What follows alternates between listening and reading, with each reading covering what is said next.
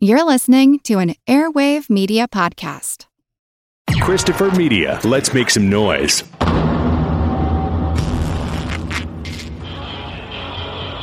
Uh, All right.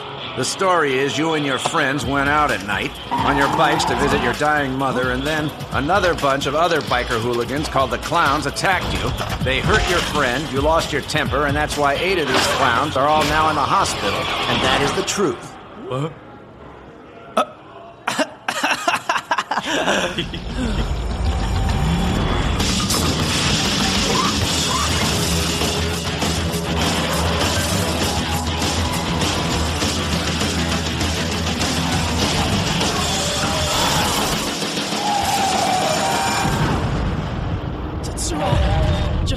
on. He's really hurt bad. Who are those kids? They seem to be an ordinary bike gang, sir. Tetsuo!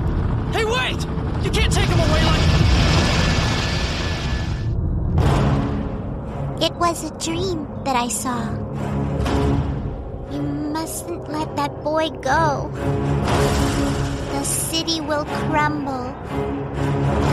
So many people, so many will die. We get to meet Akira again. Akira? When will it happen? Kaneda, we're not back in school anymore. Now you're king of the mountain, aren't you? But it's all garbage. Neo Tokyo is going to change soon. We aren't the ones who will change it. Wait for the wind called Akira. You've got to return to the laboratory. Listen to me. In my brain! What have you done? That which is called science reverses providence. That which is called civilization devastates the spirit of man. You changed my friend, didn't you? Your friend has made his choice. We have every indication that Akira is about to manifest itself. The moment of Lord Akira's awakening is drawing closer. The time of atonement is upon us. Are your hearts prepared? The time is nigh.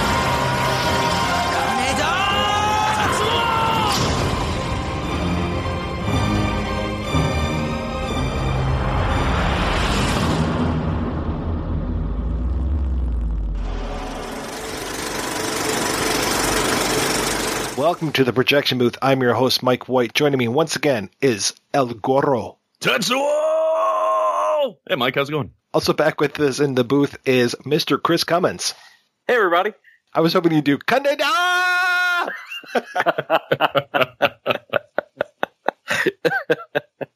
this week we are discussing Katsuhiro Otomo's Akira, based on the manga by the same name, which was also written and drawn by, I'm not sure, uh, but definitely written by Katsuhiro Otomo and released two years before the end of the comic series. The film tells the tale of Kaneda, a teenage punk in a motorcycle gang, and Kei, a member of an underground resistance and their adventures in Neo Tokyo. They enter into a world of psychics, including the titular Akira, Sorry, I'll stop doing that now. It's a very Please shouty don't. movie. it's only appropriate. I'll probably, by the way, I'll probably slip and say Akira all the time rather than Akira. So, That's all right. I, I, will oscillate back and forth because there is no consistency to me. so Akira, the little boy with incredible powers that lead to the devastating explosion that opens the film. We're going to be getting into spoilers for both the book and the movie versions of Akira on this episode. So if you don't want anything ruined, please turn off this podcast and come back. We will be here frozen under the Olympic Stadium. Chris, when was the first time you saw Akira and what did you think? The first time I saw Akira was at a comic convention. Actually, uh, someone I was I was kind of familiar with the uh, with the comic a little bit just by reputation, uh, and I was at you know one of the one of the old uh, comic conventions here in Philly, and uh, you know Table had a video monitor set up, and I was like, what what is what is this craziness here? And uh, they were like, this is this is uh, Akira. And you know they they explained a little bit about it, and they only had the Japanese uh, version of it, but the animation was so striking that I bought a copy there. So I think the statute of limitations is well over for the bootleg at this point. But uh, yeah, so they had that there, and they were selling it, and I took it home. Uh, and I watched it. And a friend of mine who was super into uh, into the uh, Akira at that point was just just lost his damn mind because he didn't realize that there was a movie. Uh, so we watched it in Japanese, and I didn't really, I had no idea what the hell was going on, but I was interested enough that you know I got into the the comics that I think Marvel's Epic brand was putting out at that point, uh, and then you know I became obsessed, and then I guess it was whenever uh, Streamline released the original, the, not the original, the English uh, dub of it is when I when I you know could truly uh, understand what was going on because for some reason this area got the the English dub before we got the subtitle one. So yeah, so that was my uh, my first experience, and it was it was it was love at first sight. I mean, it still is unlike any other uh, animated thing I've seen before or since. I just I just love the look of it so much, and I think it really really holds up tremendously. And ha- I don't I don't really feel it's even aged at all. I'm curious, as you're rewatching it for the show, which hopefully you rewatch it for the show, are you watching the subtitled or dubbed version? I watched the dub version today just because uh, I realized that I had never, I had only ever watched the original dub and not the uh, 2002 dub version, which people seem to hate. So I kind of wanted to see what the, that was all about. Usually, when I watch it, I do tend to watch the uh, the subtitle version though. And El Goro, how about yourself? I came into it when I was in high school. Uh, when I was coming up in high school, my friends and I used to all get together and uh, get sugared up because it was before we could, could get liquored up, and we'd spend all night just getting together watching movies. And somewhere in the rotation, Akira came up, and it was one that I was more, kind of familiar with prior to that, having seen advertisements or maybe seen a VHS cover. But I remember vaguely seeing it at about two thirty in the morning, just kind of bombed out of my my mind, not understanding anything that's going on, vaguely recognizing Cam Clarke as the voice of Kaneda because he voiced uh, Leonardo on the Ninja Turtles. And, um, but despite that less than ideal situation, there was something about the movie that completely resonated with me. It was one that I had a buddy of mine uh, run me off a VHS copy of and would just wear that tape down, kind to watch it. And I think the big draw for me, other than the absolutely beautiful animation, was the the confusing nature of the plot that there were so many th- details in there that I felt like I just wasn't getting and I wanted to try to parse it out. There was something compelling about the movie, but for whatever reason I just wasn't understanding it.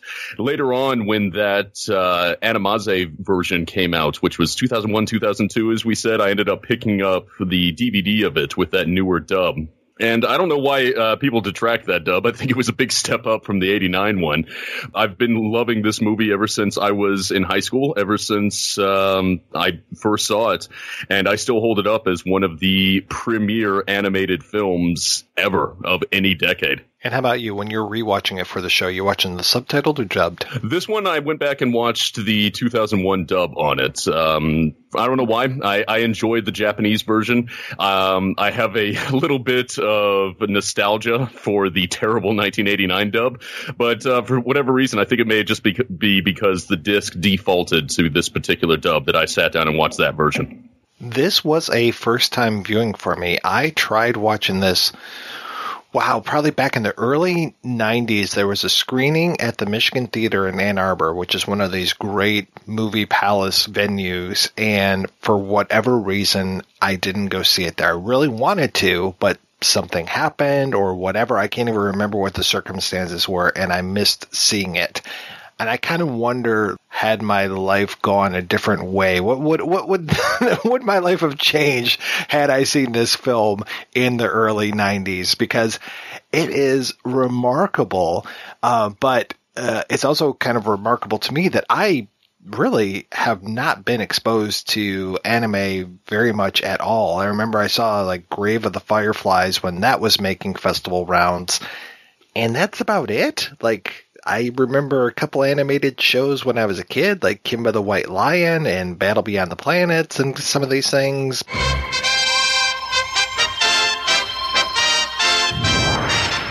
Battle of the Planets. G Force. Five incredible young people with superpowers. And watching over them from Center Neptune, Seven Zark Seven. Watching warning against surprise attack by alien galaxies from beyond space.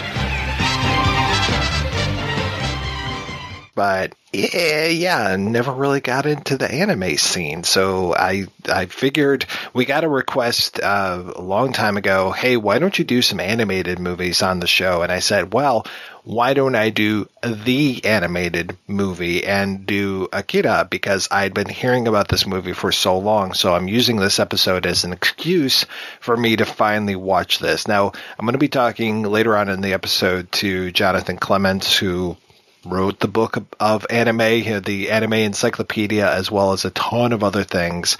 And now that's going to be getting into a lot of what some people might think are remedial discussions of anime, just because I don't know anything about anime and I'm coming to this as a complete noob.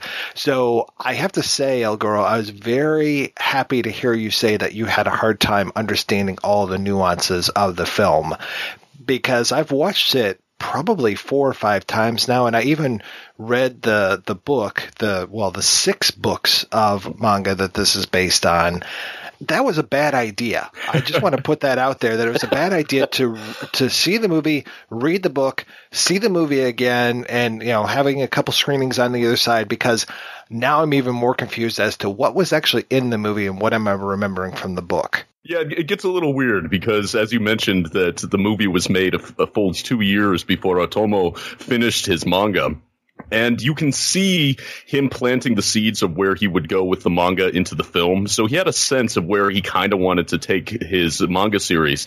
But it is interesting just how much of a distillation of the plot the, the film actually is. Because the manga, as you mentioned, it's this huge six volume, massive uh, work that goes into great detail of a lot of characters that are afforded very little screen time in the actual film.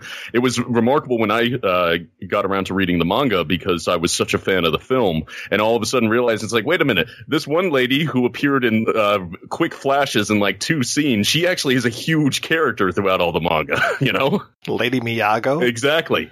Yeah, who who was voiced by a man in some of the versions of it. It's awesome. Who is this little man, and why is his hair so weird? Well, it's interesting though that you said that um, you're not terribly into anime and that you decided to kind of kick it in with Akira because I I uh, hold Akira as the thing that kind of made me an anime fan in high school. That for us when we were coming up. Well, I know I'm younger than you, Mike. I'm not sure uh, where you're at, Chris. But I'm 42. Okay, well, I'm 32, so we got a we got a decade separating us. And when I was in high school, anime was certainly more available than it was for generations previous. You could actually buy legitimate ones. You weren't so reliant upon the bootleg market, but it wasn't uh, released with the or out there with the same kind of ubiquity that it exists now. So you actively had to go do some hunting. It just there was actually things to hunt up and and legitimately buy.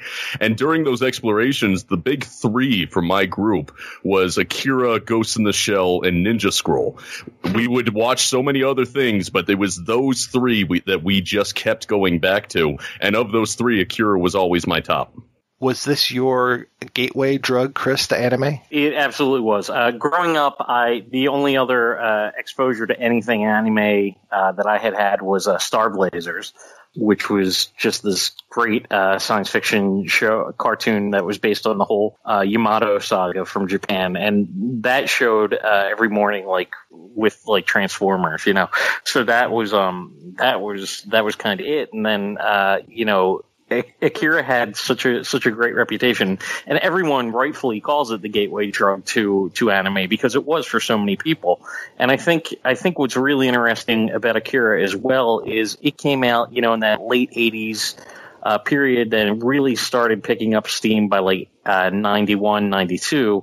Uh, to the point where it became one of the last movies that was really uh, tape traded and word of mouth spread like this, like like all great cult movies, but I, I can't think of another movie that so many different groups of people in my life who usually weren't into this sort of stuff were just blown away by uh, by by Akira. I'd always been kind of I'd always gravitated towards like cult movies and things like that. But this is a movie because its look is so singular, and I, I really think it appeals to people from all different backgrounds who who were even just like novice, you know, film fans. But it did become like a social event, like uh, like Goro was talking about, like when you would um when you would have a movie night with your friends, Akira was one of those movies that would kind of wind up in the pile alongside like Monty Python or Rocky Horror. It would just be it would it would become more of an event because it was so unlike anything that you'd seen or you were familiar with. So I think that, um, uh, along with you know the huge impact it had on anime as a genre, it also kind of gets it also kind of gets lost in the discussion of cult films because this movie.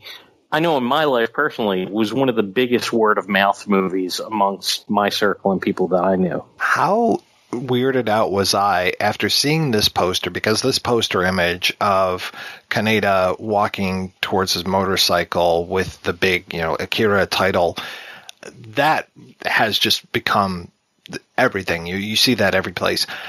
And how strange was it for me to be watching this movie and just being like, why are they calling Akira Kaneda? Because obviously this guy's name is Akira because it's on the poster and it's the dude walking towards the motor. This is this is Akira, right? So it took me the longest time for me to realize that Akira was a different character than this guy because I was just so used to that poster image. And then as I'm watching, I'm just like, so Akira, when is Akira showing up? And they keep talking about him. It was kind of like the beginning of Othello or something, where it's just like, yeah, we're talking about Akira. He's oh yeah, Akira, Akira, Akira. And I'm just like, well, he's not here yet. Where, when is this guy going to come in? Is this like Keyser Söze? What, what, what's happening here? And when he finally shows up and he's a bunch of jars with pieces in them, I was like, oh. It's it's such a curious decision. One of the things that blew me away so much when I would read the manga is like, wow, Akira's actually a real character in this and he, he's so talkative. Yeah, yeah. I love the way that we begin. We it kind of is. It reminds me of that line from Ed Wood, but the opposite of it. We begin with a huge explosion. yep. And it is the beginning of World War III. We have this explosion in Tokyo, and you can't have an explosion in Tokyo without talking about the H bomb. So we're definitely going to be talking about atomic warfare as we go throughout this episode and throughout the the story of Akira. Yeah, and then we join up with the with the world again in 2019, same year as Blade Runner uh, is set in, and we have the story of Tetsuo and Kaneda, and that was our main story for a lot of this movie, and I was very surprised that it was this kind of like friendship slash rivalry because it, you can tell that things aren't necessarily 100% between them. And Kaneda, I thought he was going to be like seeing, again, going back to that poster, having that as my only point of reference, him looking way too cool for school, walking up to that bike, and that bike is fucking awesome. This motorcycle that just, you know, it, it flies through the streets of Tokyo, not literally, but practically. And I was just like, oh wow, Kaneda, he's going to be really super cool. But no, he's kind of a dork. Uh, he's kind of a dork and he's kind of a dick. In many ways, I liken him to a Jack Burton type character, insofar that he's positioned as the protagonist, yet he is completely ineffectual at most of the stuff he does. And whenever he's around Kei, this female character who enters into the fray at one point, he just turns into a total goofball. Yep total teenage horn dog character. But it makes sense because, you know, in plenty of times throughout anime and also in uh, Western storytelling traditions, when you have teenage protagonists, they sometimes fall into the trap of they're only mar- they're only ostensibly teenagers, but they're essentially responding to the world and acting like adults because they're written by adults. Whereas right. this, it actually feels like he's a teenager. Because have you ever met a 16 year old kid? I know at 16, I knew nothing. I was a moron, and if you would put me into this sort of situation, I definitely wouldn't have done as well as uh, Kaneda did. There's a bit of it that kind of feels genuine because, like, uh, after after you know Kei, Kei kills the uh, kills the police guy in the sewer. Kaneda is still trying to get laid, so there's right. still kind of there's there's kind of like a real uh, off kind of off kilter genuineness about how how he's portrayed as a teenager. That's kind of right. He's like, just like, oh no, you, just forget about that. Let's go get some drinks. Like, you know, I, I, I think I've, I've, I've heard many of my friends when I was a teen trying to get laid using those similar kinds of lines, and it uh you know it's not the most noble of uh of characters, but yeah, it, it kind of plays into the the whole like how he is kind of an ass, and it, it, plays into the big brother little brother sort of relationship that he has with Tetsuo. That's kind of the uh, emotional core of the movie. In Tetsuo, he's very fragile. And so it is very bad that he ends up getting these psychic powers that rival, if not top, the power of Akira. And we only know, as I said, we only hear about Akira as we're watching this movie. And it's just like uh, fairly quickly as we go through here, we figure out that Akira is the source of that explosion that we saw at the beginning and we're not really sure what happened after that. And so the movie they set up it, they set up so many things. There are so many threads going through here and one of those threads is this mystery as far as what happened at the beginning what what happened at that moment. And it's kind of nice we never get a flashback to that which is is really cool. I like that it's just like we hear about it and we kind of have to figure it out from inferring things, but we never actually see that moment. And then we get another mystery put into it fairly quickly because we have this whole idea of this guy running through the streets with this little kid. And then when we get a, look at the little kid, he's just this little like kind of like green skinned old man looking guy. And you're just like what? Is this an old man? Is this a kid? He's got this jacket that kind of reminds me of like robin's out from from batman.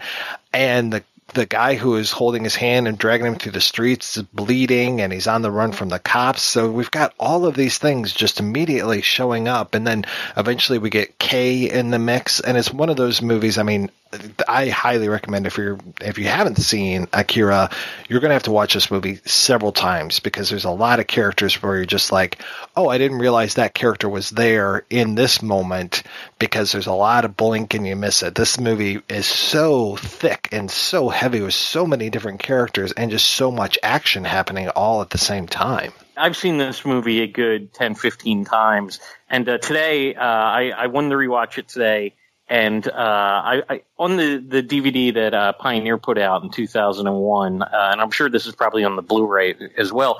There's a uh, an option called the capsule option, where whenever there's text that's in Japanese on the screen, you highlight this capsule will come up and highlight, and you hit that, and it'll translate it for you. And uh, I that gave me some insight into certain you know certain things because certain signs that were featured will say like this is the uh, this is the zone of the city where the original Akira thing happened 30 years ago, or or it'll just give you like little insights into like the political climate of it, uh, like the protesters who were uh, worshiping Akira as a god. There's a lot of stuff in there about like labor strikes, and these are just little like throwaway things that kind of tell you they, they give you some context about the world of Akira, and that's something that like I kind of overlooked uh, a few times before when I've when I've seen the film. So this movie is a movie that definitely like I think uh, I think anyone uh, who watches this movie for the first time and says they completely get it is either lying or the director because I think I think that's like the only way you can really take in the depth of this movie the first time around. This is a movie that absolutely rewards repeat viewings and you can kind of get the nuance of everything that's going on along with the foreshadowing and things because it is like there's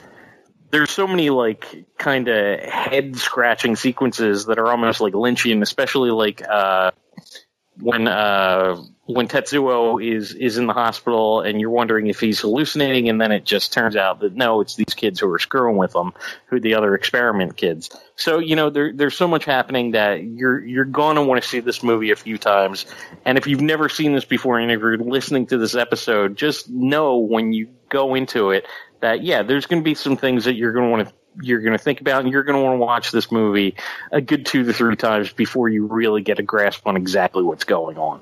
I feel like we're almost back to discussing on the Silver Globe. You know, it, it isn't necessarily as confusing as on the Silver Globe, and it's definitely a little bit more straightforward as the narrative goes. But yeah, there's a lot of stuff in here because even today when I was watching it, I was just like, well, Kaneda's just hearing about Akira for the first time, and people are kind of shocked when he mentions Akira's name, and when Akira's name comes up, like people, you know, especially the the psychic kids, the experiment kids that you mentioned, they're just like, oh, you know, the, like we don't talk about Akira or whatever.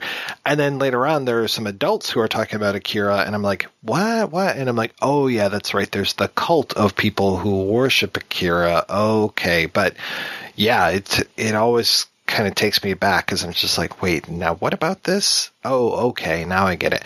And yeah, I'm glad they have that capsule option because it's funny how Kaneda's jacket has this big capsule on the back of it, and then Tetsuo ends up becoming this, well, for lack of a better term, drug addict uh, to try to suppress his powers a little bit, so especially suppress his um, his headaches that he constantly has drugs play a, a, big part in this. Maybe not as much in the movie as it does in the book, but there's definitely a lot of drugs going on. Because at one point, Tetsuo ends up creating a an empire, crime empire. I think he kind of takes over the Jokers, these this motorcycle gang that we see at the beginning, and has them out hoisting all these drugs just so he can fuel his habit, just to keep his headaches in check the idea of that uh, simultaneous youth culture that's also wrapped up with that drug culture there. And I, I love the implication of it. The fact that you have this uh, motorcycle gang that idolizes the pill. So it's the idea that they're getting so amped up on drugs and just barreling down the streets at a thousand miles per hour. And it was a great decision to sort of make the first major set piece of the film that motorcycle chase because it is such a beautiful portrayal of the animation and the incredible amount of detail that went into this film. And it's amazing that a film made in 1988 can still put so many other animated films absolutely to shame just with how well it presents its world.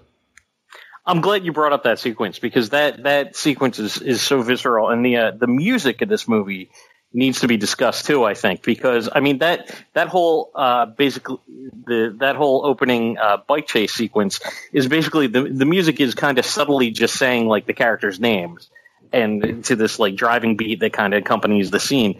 It sets up so much for what's going on. First off, it establishes Neo Tokyo and exactly what that city is like in the same way like the early, you know, obviously there's a big Blade Runner influence on the look of this movie. And the fact that they both take place in 2019 is definitely not a coincidence. But um, there, there's a lot of stuff that, that's going on in this movie too. Uh, like I was talking about earlier, like you have the looming Olympics happening in Neo Tokyo and the colonel is just driven to, he's driven by his own sort of personal sense of honor and uh, he's a really complicated character. So like all this all this stuff is going down that's kind of info dumped at you in the first 15 minutes but there are few sequences in animated films that are as exciting to watch uh, as that first bike sequence. It's just great because you don't really know exactly what's going on, who the good guys are, who the bad guys are, and you know that's deliberately uh, you know ambiguous. The argument can be made that you know both the clowns and uh, Kaneda's gang are, are terrible people, but there's just a lot of a lot of excitement in that sequence that kind of really gets you fueled up for the rest of the film. Speaking of, of getting characters and info dump, even to this day, I have a hard time distinguishing Ryu, who is Kei's. Is that her brother or is it her? I think it's husband? her. I think it's her ostensibly her love interest. Okay. So it may not be completely uh, reciprocated, though. Then again, he did say her name when he was dying, so who can say? Ryu looks so much like the Colonel to me, so often. And and especially like if Ryu's wearing a hat, because the Colonel, his distinguishing feature is this crazy haircut that he has where he's got just like a uh, it's almost like a shaved down mohawk so he's got the sides are shaved and he's got this strip of hair on the top and it's really short but as far as the facial features and the mustache and everything i was just like now, who am I looking at here?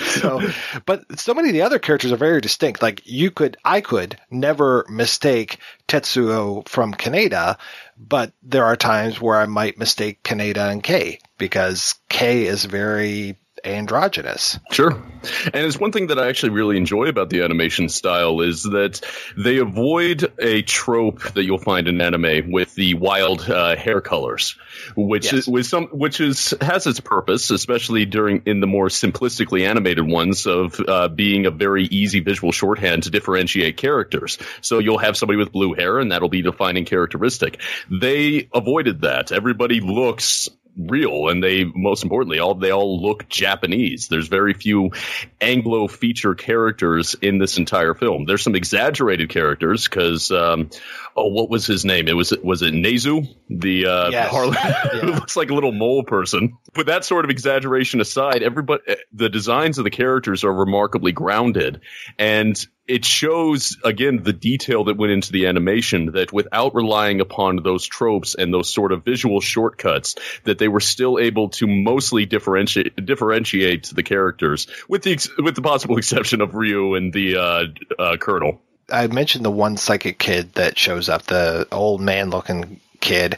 I think that's is that Kyoko or Takashi? Uh, I think it was Tadashi. He's there, and then at one point Masaru shows up, and Masaru is has this amazing look to him because he's uh, one of these again like little kids who looks older than he is, and he almost always wears a suit, and he doesn't really walk very well, so he's got this like hovering electric uh, wheelchair kind of thing, and when he comes out of this helicopter at the beginning.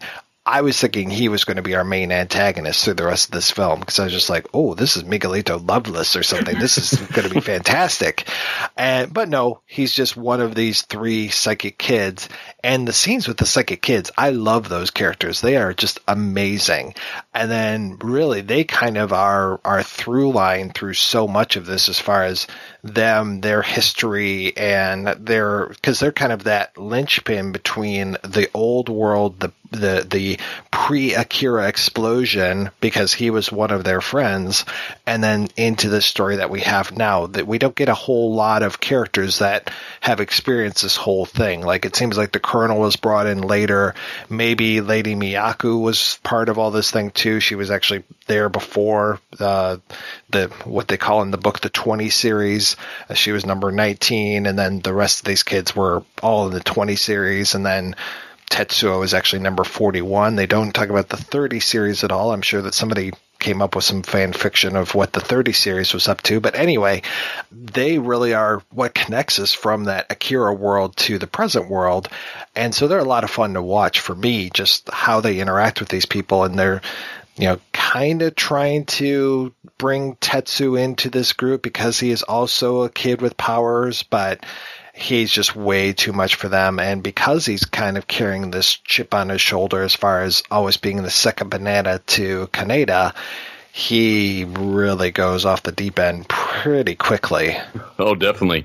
And I love the what they represent because you know in many ways they are some of the most powerful and the most knowledgeable characters. And while we know that based upon the timeline that they are legitimately old, so that they've definitely aged past the point of being children, you know, their their wizened features aside because they were around in 88 when Akira went up, but they still are presented throughout the entire thing as children, very knowledgeable, very powerful, but they still essentially uh, retain the perspective of childhood. And it represents one of those core conflicts that arises throughout this entire movie, if you wanted to break it down thematically. And that being, you know, the people fighting for the soul of the city and how it can largely break down between the youth that grew up knowing nothing else and the adults that essentially want to tear everything down and change it in one way or the other. The colonel wants to reestablish, you know, the, the honor of the city. Nezu and the, um, revolutionaries they want to get rid of the decadence of the city. The other the other politicians which are hit briefly they want to try to transform it through uh, uh, going through the olympic stadium but they can't agree with things. Meanwhile you have these kids that are existing within this city and they're constantly at war with each other and the adults. But at the end of the day they ultimately are the true inheritors of this neo tokyo Yeah, and if we are to kind of recast this whole discussion and talk about people who lived through the war years, people who lived through the destruction of Hiroshima and Nagasaki, versus the people who grew up in the post-war years, and then the people who were the generation when this uh, manga came out in the first place. I mean, that you know, th- this opens up a whole discussion as to how these events can echo what had happened in Japan and just the way that you know the people wanting power now and people trying to ex- expand out into the rest of the world. I mean, it, it, and things, especially this whole idea of growing up too cr- quickly. You know, especially uh, Tetsuo getting too much power too quickly and becoming mad with power. I mean, some people say that that's kind of a metaphor for the um, the way that Japan, quote unquote, bounced back after the war and quickly became a major leader in the world. So there's a lot of stuff going on here, and th- this political angle just helps make this movie. I want I don't say muddled because that's not necessarily the right word. Much more complicated and much more of an interesting read. Oh, definitely, and it's it's interesting that you know when you when you look at the military perspective of this, because if, again you have the colonel that is essentially trying to, to especially towards the end, establish martial law, and it's it's throughout the movie he talks about you know reestablishing Tokyo or reestablishing reestablishing Japan, and it's interesting because this you will see throughout anim, anime and even manga during this period that this seemed to be a reoccurring theme that pops up. Mamoru Oshii, who directed Ghost in the Shell, during this time in the 80s, he was working on his Ker- uh, Kerberos uh, saga, which very much dealt with themes of military takeover and the engaging with the post-war anxiety or the post-world war Japan, where they were not allowed to have a, a standing military force. And then even with his Patlabor films, when he was uh, critiquing the use of the Japanese self-defense force in missions abroad.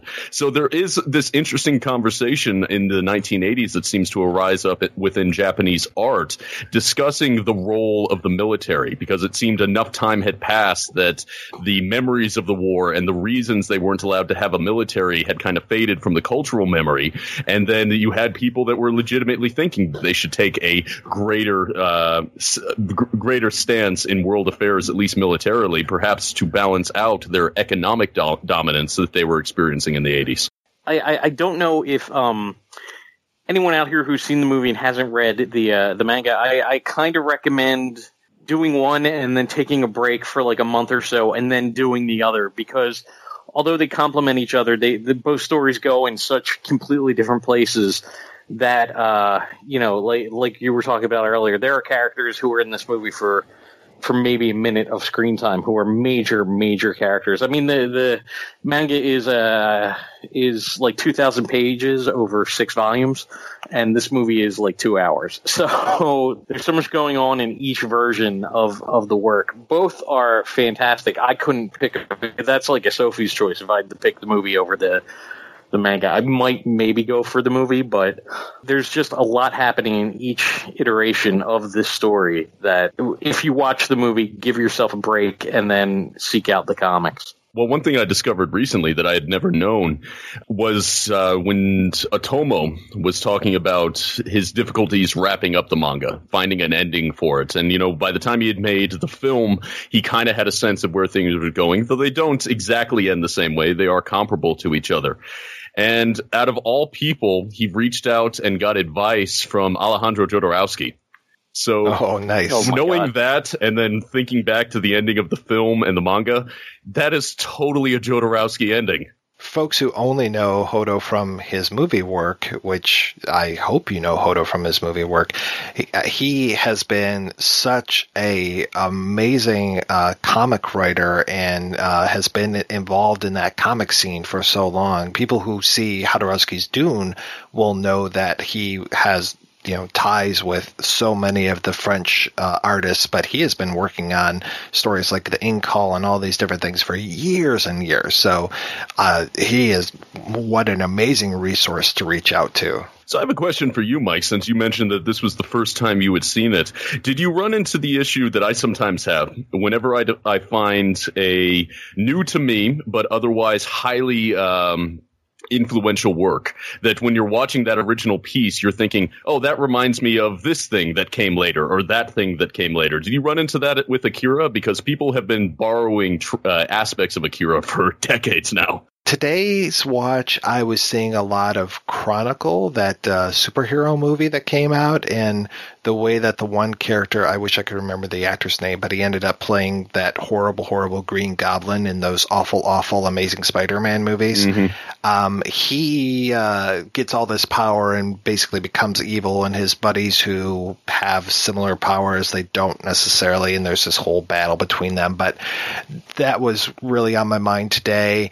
Of course, The Matrix. There was a lot of The Matrix that I was seeing, especially at one point when Tetsuo was kind of flying out of this building and he was like, What? I can fly? And I was like, Oh yeah, this totally reminds me of like maybe the first time Neo tried to fly or like especially the end of the Matrix when he flies off and I'm just like Oh shit, man, this is, you know, all bets are off. The sequels for these Matrix movies are going to be incredible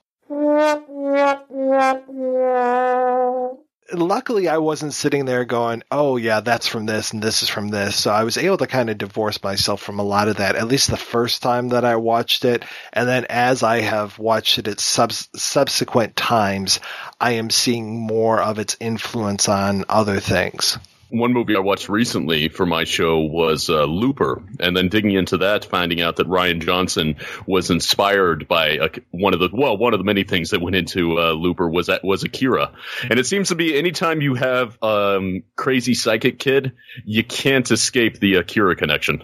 Right. Going back to what we were saying as far as the movie coming out midstream and having the same person who's working on the comic working on the movie and then finishing up the comic. I'm trying to think of any other scenarios where something like that might have happened because it, is such a rarity to have someone who writes a book or writes a comic or any of these things adapt their own work. I know that there have definitely been cases of people adapting their own work, directing their own work, which again is a little, you know, rare, but then that the work is not done. I mean, that, that's just the most amazing thing to me that this is happening midway through. So we have a condensation of so many of the things that have already been part of the established manga that is out there. And then taking the story into a different realm than the movie had. So there are scenes and images that are side by side comparisons between the book and the movie, and then it reaches a point where the streams kind of go off, but yet at the same time, the streams weren't necessarily running at the same pace as we go through because just because of the way that books play versus or comic books in this case versus film. So you start dropping characters you start condensing things you make these different choices. Uh, it just I've never run across something like this where you have an artist who is able to do their own work as a movie while they're working on this larger piece and then continue the larger piece until completion. I think the only other example that might jump out, it's not an exact example, but uh, Game of Thrones, because George R. R. Martin had a very was consulted very closely with the adaptation of the television show. But as of yet, it's un, it's an unfinished work. He hasn't finished writing the books yet. Yet the TV show has now passed the point where he has written. So it'll be interesting to see when the books come out if he decides to take it another way. It was always strange to me too that the Lost World by Michael Crichton was, in essence, a sequel to the movie Jurassic Park and not his own book Jurassic Park.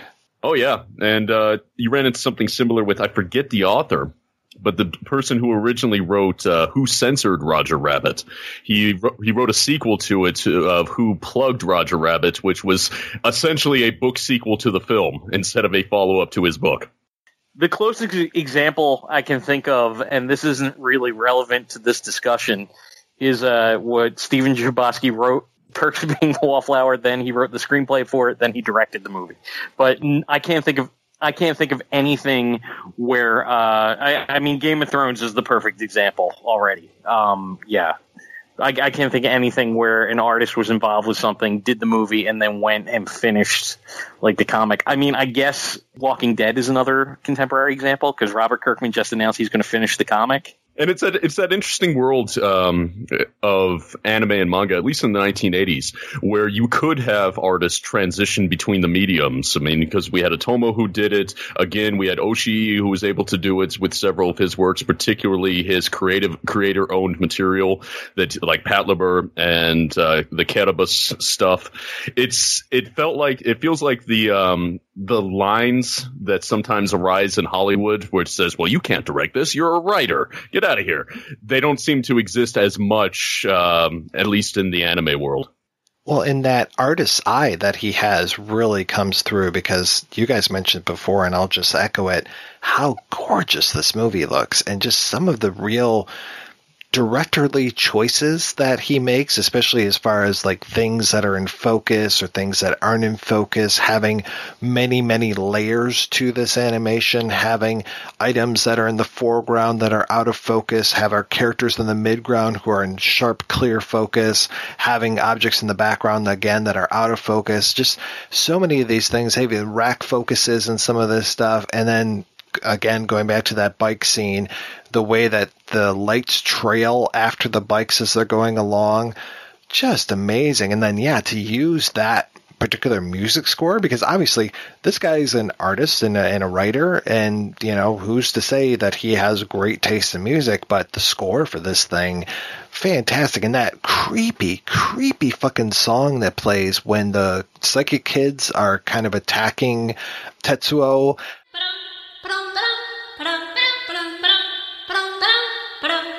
Oh man! And then when that music comes back up later on in the movie, it's just like ah, it's, it's, nightmarish. It's nightmarish. Yeah, the score by uh, Tsutomu Ohashi. It is one of my favorite cinematic scores, and that again, that that opening chase music, which the driving uh, nature of it through the the lyrics, the chanting choral bits, and those big drum bits.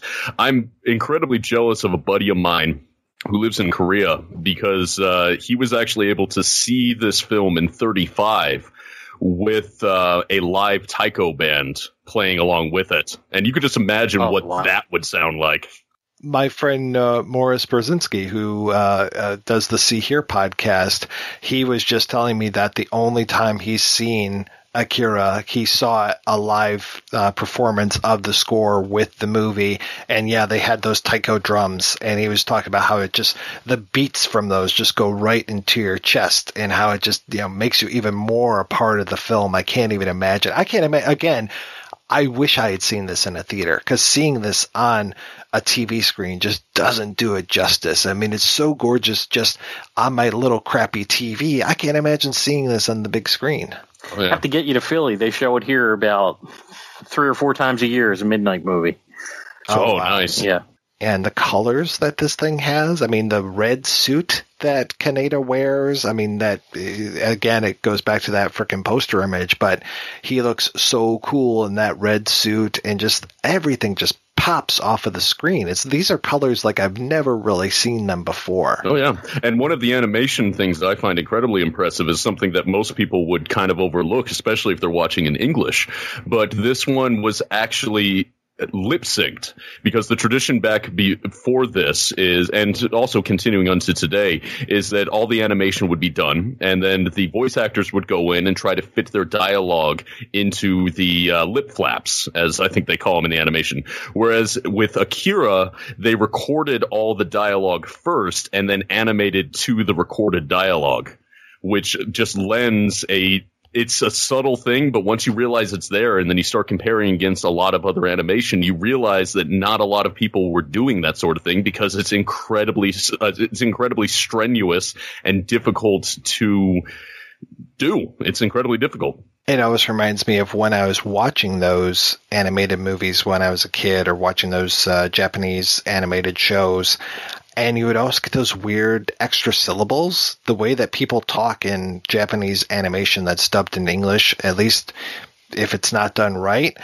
is not like anyone you've ever heard speak before, especially when they do the extra syllables. Be like, look at that car. Mm-hmm. Hello, hello, operator. This is an emergency. Give me the chief of police. What's that? You say the chief of police is busy and cannot be disturbed? One of the things I remember uh, digging into the special features, again, returning to the animation, is the the layered approach they had to animation, and they showed an example of this because they showed the pencil drawing animatic of the sequence where you saw uh, Kaneda's gang walking down the street. So they're all across in the frame. And the characters are layered. So one person obviously is blocking the other, but they actually went through and animated every single character completely doing this walking animation, regardless of the fact that some of the characters would be blocked by other characters. So they essentially animated stuff that nobody would ever see just so they could be absolutely certain that everybody moved as they should move. That is pretty amazing. It's incredible. Yeah, they they don't cut corners on this. Not, not on this one. Yeah, I can't think of another animated film that is directed with as much care as, uh, as this.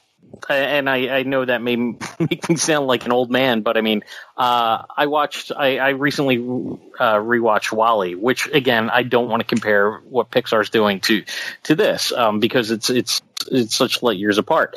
Like watching Akira is it really is a unique viewing experience. Like I can't think of another film that is I, I used the word visceral earlier and I, I just I, I just think it's the most appropriate adjective to use when describing Akira because this is a movie that not only does it stick with you thematically, just to watch it, you are you are left kind of spent when it when it wraps up because it's such an overload.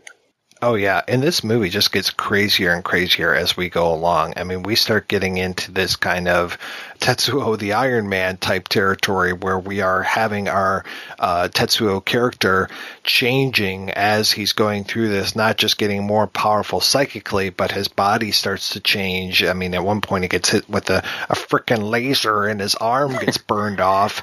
And then the way that he recreates his arm, the way that he starts to reform his body into this kind of uh, uh, baby thing that he's doing with all of these veins and arteries just sticking all out all over the place. The way that he, he kills his quasi girlfriend Kaori by just squishing her inside of like his folds and stuff. Ugh, it, it gets real gnarly real fast. You really start to get into like David Cronenberg uh, body horror real quick in that sequence, and I wonder how much like his stuff was an influence on Otomo while he was making this film. Oh, definitely. Uh, we always refer to it as the the amoeba baby at the end, and yeah, that was always the point that um, it uh, it tended to lose people because they were like, "What the hell is going on in this? Why is all of a sudden this happening?" And the only thing I could I could kind of wrap it up in my mind is that he'd essentially grown so powerful that he was beginning to essentially de-evolve up until the point that he essentially became the Big Bang again there seemed to be a lot of big well there's the big bang that starts this movie but yeah there seem to be a lot of big explosions that are going to be happening or that happen in this film. And to me it's almost like the star child from 2001 comes to earth. You know it's just like this is kind of the dawn of a new era but it seems like it's the dawn of a new era that can't control itself that this amoeba baby as you so aptly put it is just hanging on by a thread, uh, able to keep itself together because it feels like at any moment it might just sploosh out into a big mass of guts. Is that like the most beautiful poetry that I've ever given you? Oh man, this cat's really from out of town. Yeah, I, I was eating a sandwich during during that sequence, and it's really it's still so unsettling to watch that that sequence. The you know when he when Tetsuo is doing his his transforming, and it's, it's, a really gross sequence too. And I'm not a squeamish guy at all, but like I'm like oh, I'm just gonna put the sandwich aside for a second until this. It's really grotesque and fantastic. Was it a big meatball sub with a lot of sauce? yeah. Oh yeah. Back in early 2000s, uh, Todd McFarlane, uh, who had, of course, his he'd made Spawn, and he also had a very successful toy line that he made a Tetsuo action figure, and it has two arms. One's a cybernetic arm, and the other is a huge, de- uh, deformed uh, cancer fetus baby arm. I have it and it's fantastic. Yeah. It is, isn't it? that was a gr- that was a great line of figures. Yeah, absolutely. And based on the comic too, not so much the uh, the movie because Yep. you have Akira and his neon throne and everything. Yeah, great stuff. Yeah, and Akira does show up for just a hot second in the movie. I mentioned that his parts have been kind of taken and put into jars. It's almost like an Egyptian, uh, you know, death ceremony. But eventually, he kind of reforms. But he's really, even though he's the title, he's not necessarily a character in this film, which is really kind of a neat thing to do, but albeit very confusing to a noob like me. It's it's kind of like Tron. You go into Tron for the first time, you assume Jeff Bridges is going to be Tron. Wow, that's the most apt thing I've heard in a long time. I had to contribute something to this show. I love it. I you love guys it. are. Yeah, no, no, it's a that's a good point. Yeah, when he shows up and then he's just kind of still translucent. He's not necessarily 100% formed. Yeah. And he doesn't necessarily do a whole lot of stuff in here. And the, the, really, as we get farther and farther along, it feels like just like how Tetsuo's body is just kind of you know holding itself together by a thread. It feels like you know there are a lot of times where I'm just like, what is happening right now? What is in this is like I kind of want to just start breaking this movie down into smaller and smaller pieces when I watch it and just say like, okay, now what happens at the very end? Now let's go a little bit back from there, you know, because we have that going to the very very end of this it's it's basically it's a pencil test is what they have and this is kind of this it's almost going back to 2001 it's almost like you know jupiter and beyond the infinite. We almost go into the monolith here because we just have this amazing sequence of these lines and circles coming in and out of each other.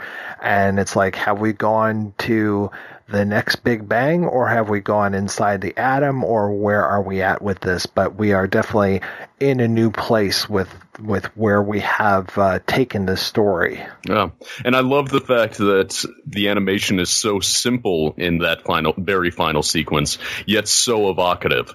And again, it, it, it just shows this, this entire film just shows the strength of animation, whether at its most detailed form or at its most impressionistic, it still relates a great deal of meaning.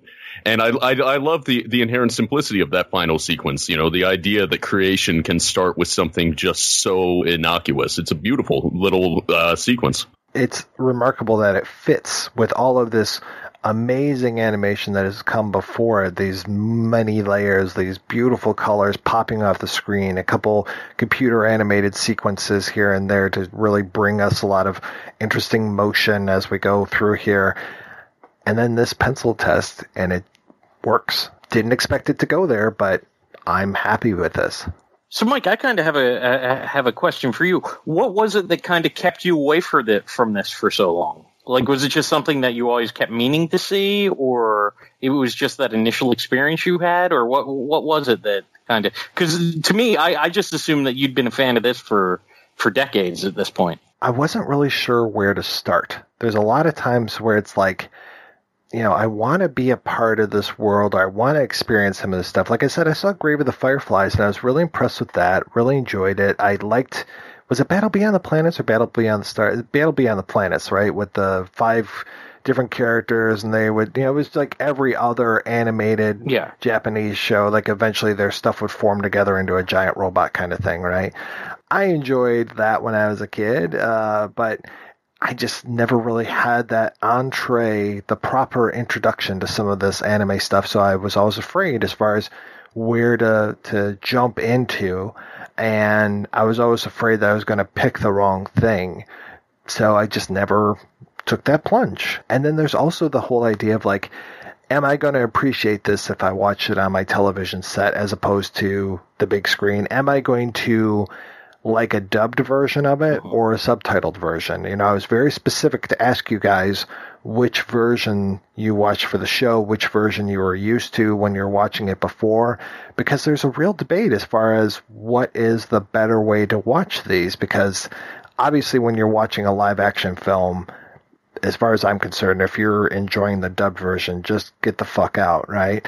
Okay, I'll take back what I just said because obviously um, Italian films, uh, so many films have been shot with different soundtracks and then relayed in. So you're not, despite whatever Tarantino says, you're not watching The Beyond with the original Italian, quote unquote. Everything is being dubbed over there. But you know, there's there's limitations as far as like I'm not going to watch Sanjuro or the Seven Samurai, a dubbed version of that. Just fuck off. But when it comes to animated stuff, it's like, well, does it make sense to watch this in the original language? Does it make sense to watch something if it has been carefully crafted to have these English voices? Will it make it easier for me to understand? Mm-hmm. Will it be annoying? Because I know a lot of times you watch uh, animated films and the voices are just super annoying. So uh, again, I was just not really sure which way to go about this. And for a while, it was really tough to see anime with subtitles. You either watched it, you either raw dogged it like you did, Chris, or yeah. you're watching it without anything, or you're watching a dubbed version that some people might hate and you might not even know the difference. So it's just like, okay, well, I don't know where to go. So I was scared. I will admit, I was petrified. A real man admits his fears. Fortunately, like this, this is a movie that I mean this this is to this day still the the first movie I watched kind of blind, and I was just so excited by the visuals that I saw at the convention that I just kind of blind bought it. Uh, fun, funnily enough, I think I also bought the Dolph Lundgren Punisher at the same convention. But uh, yeah, that not nearly enough staying staying power on that one. Uh, but uh, th- this one, like the visuals, I mean, got me through it because I had no idea what was going on throughout the whole movie. I mean, this is a movie in English. The first time you watch it, you're not entirely sure what's going on, but the visuals are so strong, and the music and everything is still like there. There's a rhythm to this movie that you can watch it just as kind of uh, just as a visual experience and still get a lot out of it, even without not knowing anything about what's happening in the narrative. And that's another testament to this movie. When it comes to digging into anime, because I used to be a big fan and have fallen off in recent years, but I rem- remain a fan of the anime that was coming out towards the tail end of the 1980s. And a friend of mine, he put into context that due to the economic boom that Japan was experiencing at the time, they were much, there were companies that were much more willing to take risks on strange ideas and strange concepts. And that led to a lot of really interesting anime that came after that. Now, when the economic st- uh, position in Japan shifted and kind of took a downturn, they tended towards a lot more formulaic forms of anime and it's that that kind of basic formula stuff. The the same whether it be a you know a, a harem show or any so um, a million different magical girl shows. They don't have a lot of appeal for me. I prefer what was going on in the 1980s, where they were still making anime targeted towards kind of niche markets, and uh, they did some great stuff during that time. But uh, if you're in your explorations, Mike, if you start going into more contemporary stuff, do, do not feel uh, bad if you find yourself not connecting with it that much. It doesn't do a whole heck of a lot for me. But if you limit yourself and your further explorations, at least initially, to the 1980s, there's a lot of gold to be found in that decade. When I'm watching these shows like Battle Beyond the Planets and God, I hated Kimba, and I hated Kimba because of the dubbing and just those horrible voices that they're putting in there. I, for whatever reason, never even saw Speed Racer when it was on um, in reruns around Detroit. I don't know if it wasn't showing when I was a kid or if it was just on a channel I wasn't watching, but I just had bad experiences with this stuff looking cheap. And so it's like, I, I did not expect something to look as good as Akira because I thought that it was going to be a lot of that.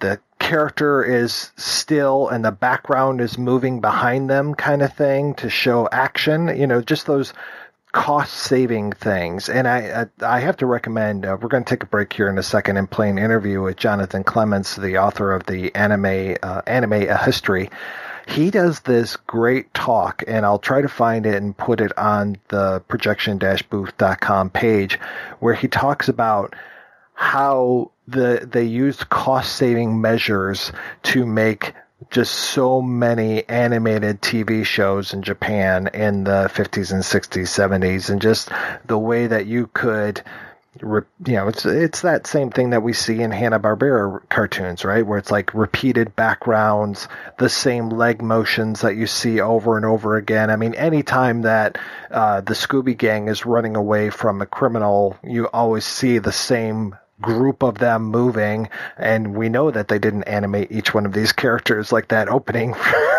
from Akira, right? it's just big, massive legs running and a background rotating behind them.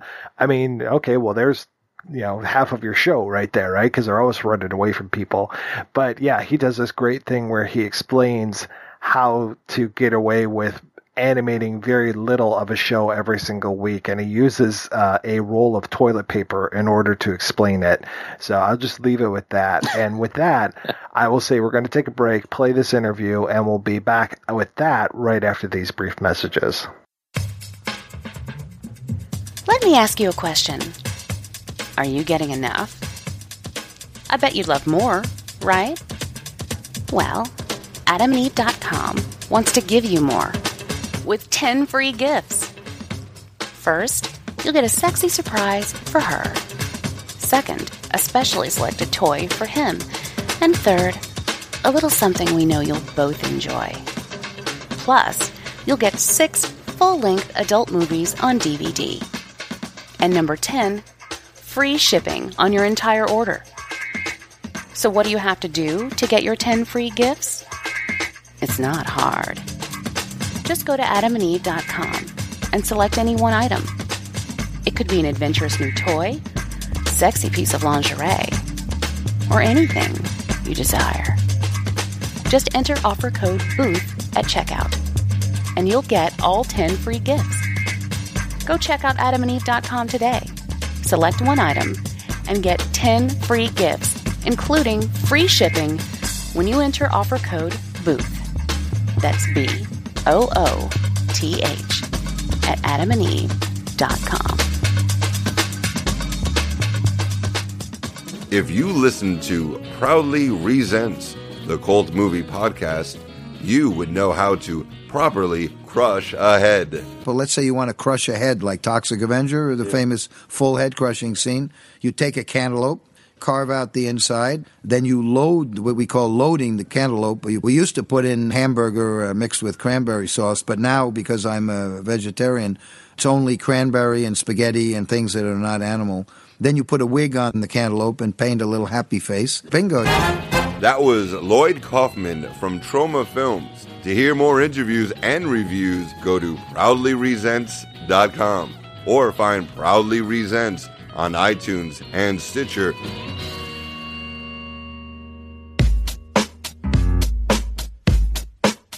It's not easy having a good time, and it's not cheap either. Every week, the projection booth brings you a new show, possibly even two, focusing on all genres of cinema. If you've sat through the 7 hour Conan episode, the 6 hour Star Wars episode, or even the hour long Superman episode, you know that Mike and his co host put forth a lot of work into researching the movies, tracking down the interview subjects, and putting together one of the best podcasts on the internet. Now, I'm asking you if you can repay all that hard work by giving back to the projection booth. The show has a Patreon fundraiser at Patreon. That's P A T R E O N dot com forward slash projection booth. You can donate as little as a dollar a month. That's $12 a year. At least 50 great shows and two terrible ones. That's the price of two matinee tickets. Isn't the projection booth worth it? Once again, that's patreon.com slash projection booth. Donate today. It's the right thing to do.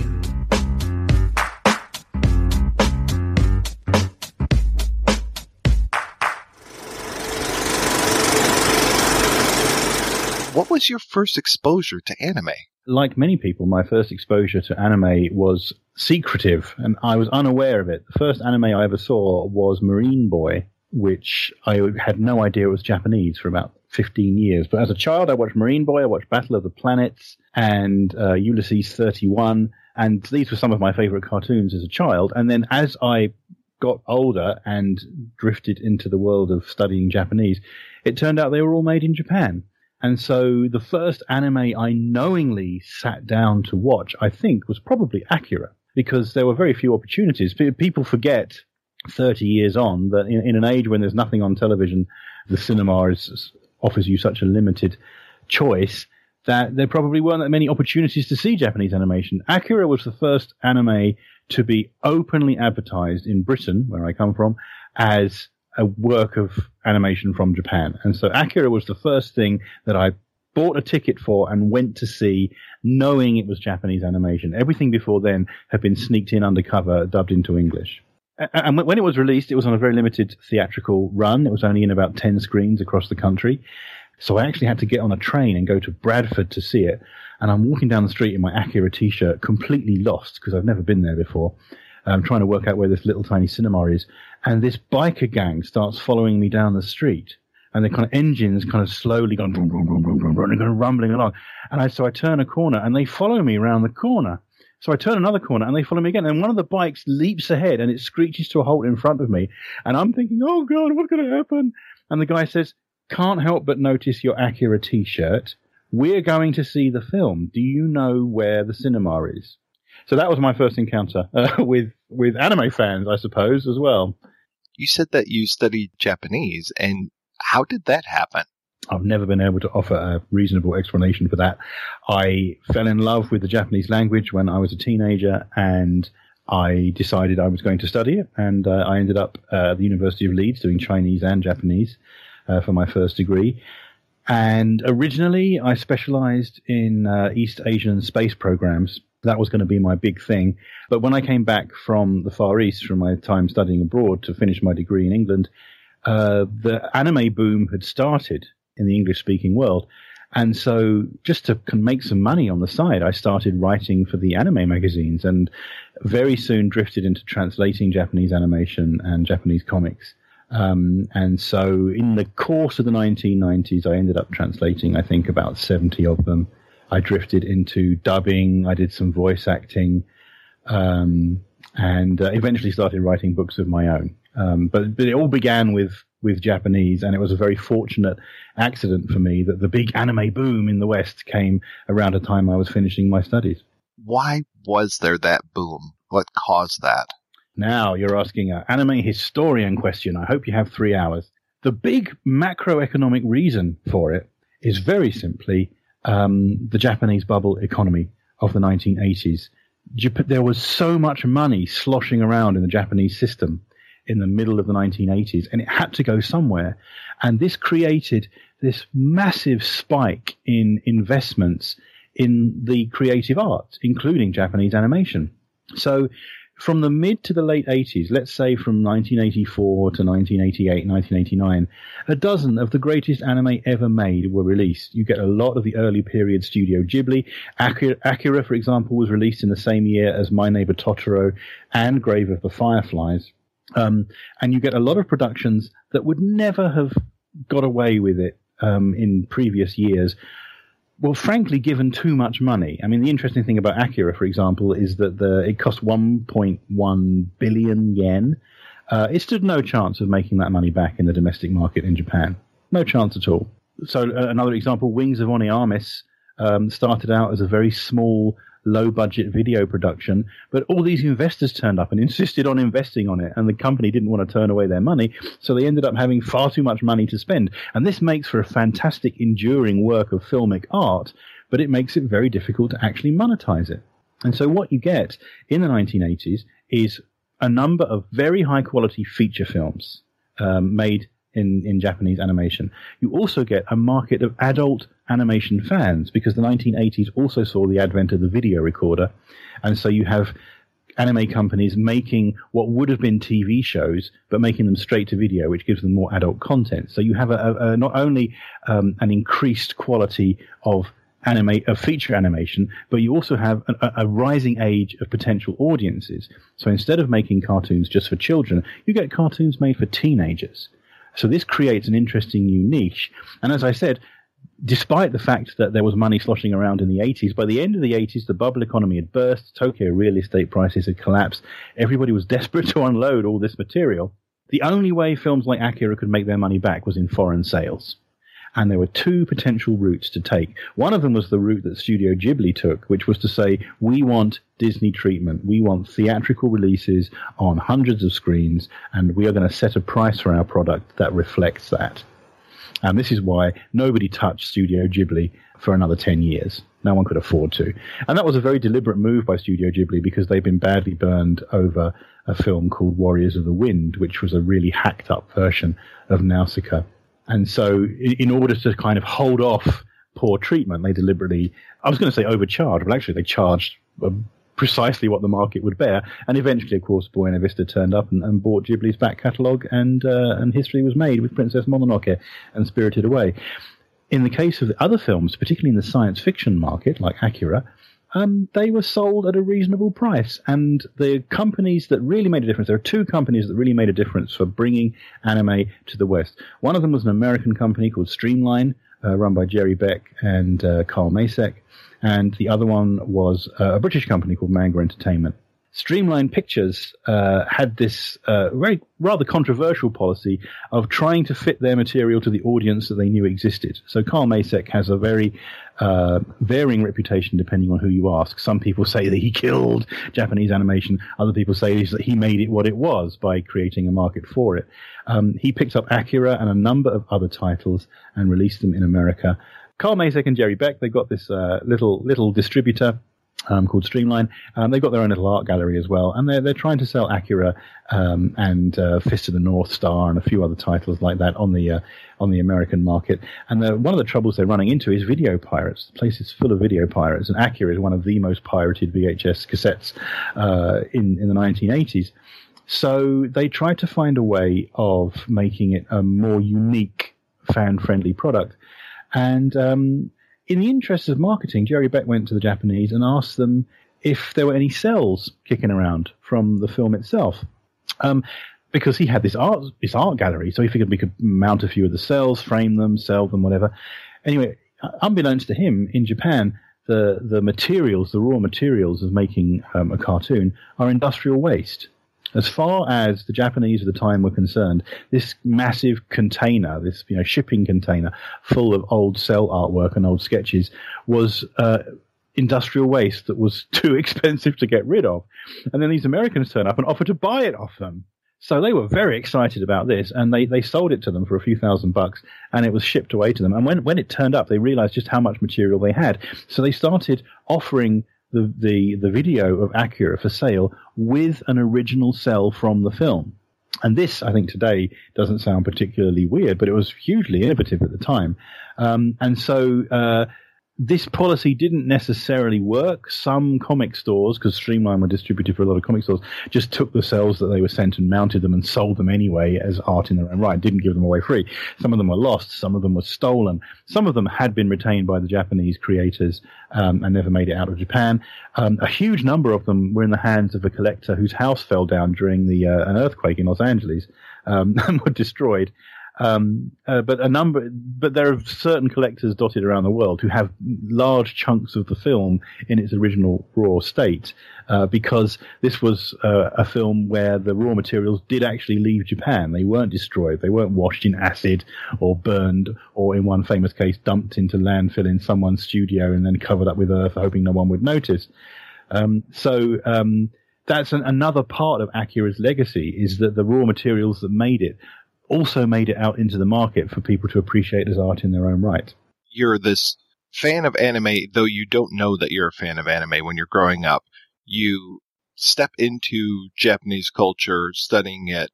What is that confluence of events, though, that brings those two things together? And you say, I'm going to write about this and make this kind of my business for a lot of years. I had no intention of staying in the anime business. I very much enjoyed being able to combine my day job or my, my, my studies of learning Japanese with, with being able to watch science fiction films and call it work. Um, I did eventually write my doctorate about the history of Japanese animation. Uh, so you know, it's a fantastic way of of, uh, of getting to you know do your hobby and be paid for it. When I began translating, I thought I'll stay in England for as long as there's there's money in this, and then when it's all gone, I'll go back to Japan and get a real job or something. Um, and that never happened. You know, I mean, it's, it's been 25 years, and I'm still still working away at it. I've just been working on uh, the ADR script for an anime called A Silent Voice, which is a beautiful film about um, a, a, deaf girl who's bullied at a Japanese school. Um, and I, I still love it. I still enjoy getting my hands dirty with the verbs and trying to work out where the nouns should go and trying to work out the way that to take someone's creative work in Japanese and to make it work in English. Um, my trademark, which, people can often spot my work even if I'm not credited, my trademark is rhyming subtitles. If there's a song, the subtitles will rhyme, and that's normally that's normally a clue that it's it's, it's my work. But I still do it, still love it, and I'm, I'm you know it, it's a, a fantastic opportunity. Real blind luck. I mean, if I'd have been if I'd have started my studies a year earlier, then the big thing would have been airports. Honestly, I would have ended up becoming a real airport nerd because all the big all the big airports in Chek Lap Kok in Hong Kong and uh, Kansai in Japan were being built, and I would have been so excited about that, and I would have ended up, you know, wearing a hard hat and, and uh, telling people where to put things on a crane. I think so. It, it's a real uh, a matter of of temporal luck. I think. Well, what was that moment though that you said I'm going to now study anime rather than just being a casual fan who happens to be learning Japanese and Japanese studies? I think Akira had a lot to do with it. Um, because there, there were a bunch of things going on at the time. I, I, I bought a few manga in translation before I went to Japan. Um, I was the odd kid in the class who wasn't into martial arts, but who was reading these Japanese comics. Um, but I think sitting in the cinema and watching Akira, it was very plain to me that this was something big and this was something special, and there was going to be more of this. Um, and uh, and that was fascinating for me. I mean, the, the idea that there would be more of it is actually something is, is quite misleading. I mean, all the investors in the in the English language market were saying, "Great, this is what Japanese animation is," and they were completely wrong, of course, because Akira was something of a of a wild card, um, and there was this desperate scrabble in the uh, the foreign language anime business to try and find the next Akira. Um, and in fact, the only way they could make that happen was to literally make it happen, was to invest themselves in Ghost in the Shell in 1995. Uh, which was paid for with 30% foreign money because you had the companies abroad going, well, you know, we, we need another Akira and there isn't another Akira. What are we going to do? We'll have to make one. But I, I, I and that's, that's, that's the thing with Akira. I think for investors and for fans and for members of the general public, it is unrepresentative of the Japanese industry. It's, it's, unrepresentative of Japanese science fiction. It's unrepresentative of uh, of what the anime business normally does. But that's what makes it so great. Um, and it's it's an incredibly impressive work. And uh, we talk in the in the foreign anime business about the Akira barrier, which is that if you wanted to create an anime market in a territory um, in the 1990s, you would lead with Akira, and all the newspapers would go mental, and they would write about how great Japanese animation was, and then you'd start to lead with your other titles because you'd lured the fans in with this kind of gateway drug. Ten years later, of course, it would be Studio Ghibli. You would lead with Princess Mononoke or or uh, or My Neighbor Totoro or something. Um, but uh, Akira was an incredibly valued commodity for creating the, the, this kind of new wave of, of, of anime fans if that makes sense. Well, why was Akira Akira? Why were you able to see it in that BFI cinema rather than, you know, just catching it on a VHS release that you had to import from Japan? There have been a number of factors that came together to make Akira special. One of them, as I said, was it being picked up by foreign distributors in the first place because there was this sudden wave in the 1980s of quality films. But also the creator, Katsuhiro Otomo, had made a name for himself in Japan. Uh, Domu had won uh, a prominent award, which was the, the, manga that he wrote before Akira. So um, Katsuhiro Otomo and, uh, Masamune Shirow, his, his great rival uh, who wrote Ghost in the Shell, were, were getting this name for themselves as comics creators who were winning literary awards. Um, so this had created an interesting um, you know, upswell of interest. I think also, and this is where I start to sound really nerdy uh, in terms of the history of the film business, we were reaching a point in the film world where I think distributors and fans had started to understand that there were entire niches that you could serve with video that bypassed film. I mean, I talk about Akira as a film because it did exist on 35mm film prints, but a lot of its impact and a lot of its its long term value was as a work on VHS, where you could actually you know, send it to mum and pop video stores or send it to comic stores, and it could, you know, and teenagers could watch it in their bedroom, and you were bypassing um, a lot of the the mainstream of um, a lot of the mainstream media, and so that's one of the things that made Akira so so powerful and enduring a product. The other thing is is that because so much money was spent on it, because it was made on film, because it was beautifully put together, when DVD came along, it was an ideal material to switch to DVD. And the same with Blu-ray as well. Every time there's a change in format, um, anime gets a great boost because a lot of it is um, very well suited to these kind of high resolution products. Um, and also, anime fans tend to be early adopters. So, you know, if you're if it's the, the person who buys a Blu-ray player is the person who's going to be looking for the Blu-ray version of Akira as well. I haven't read the manga of this, so I'm curious how much of that gets translated into the film and what gets left to the side. There is a lot of the manga in the film, um, particularly the early volumes. There are kind of side stories and tangents that have been dropped from the film or only glimpsed for a couple of seconds. Certain characters, for example, like Lady Miyako, are only glimpsed for a moment in, in the film version. Um, but it's important to remember that the film was made kind of during a hiatus in the manga, and in fact, Otomo hadn't finished the manga when he was working on the film. And so the film's ending is somewhat different from that of the manga. Arguably, you could say the manga goes on for another two films worth of material after the film ends.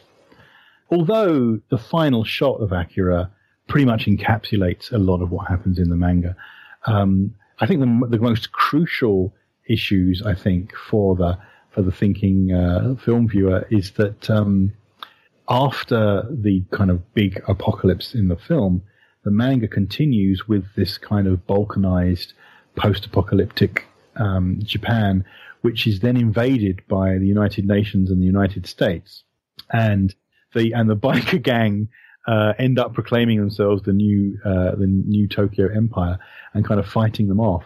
Um, and uh, which is kind of an, an, odd sort of coda to the whole thing. I love the ending of the film, um, uh, where you know whereby Tetsuo finally gets what he wants by being the center of everything because he's created his own universe, and he's just kind of floating in space, proclaiming his name.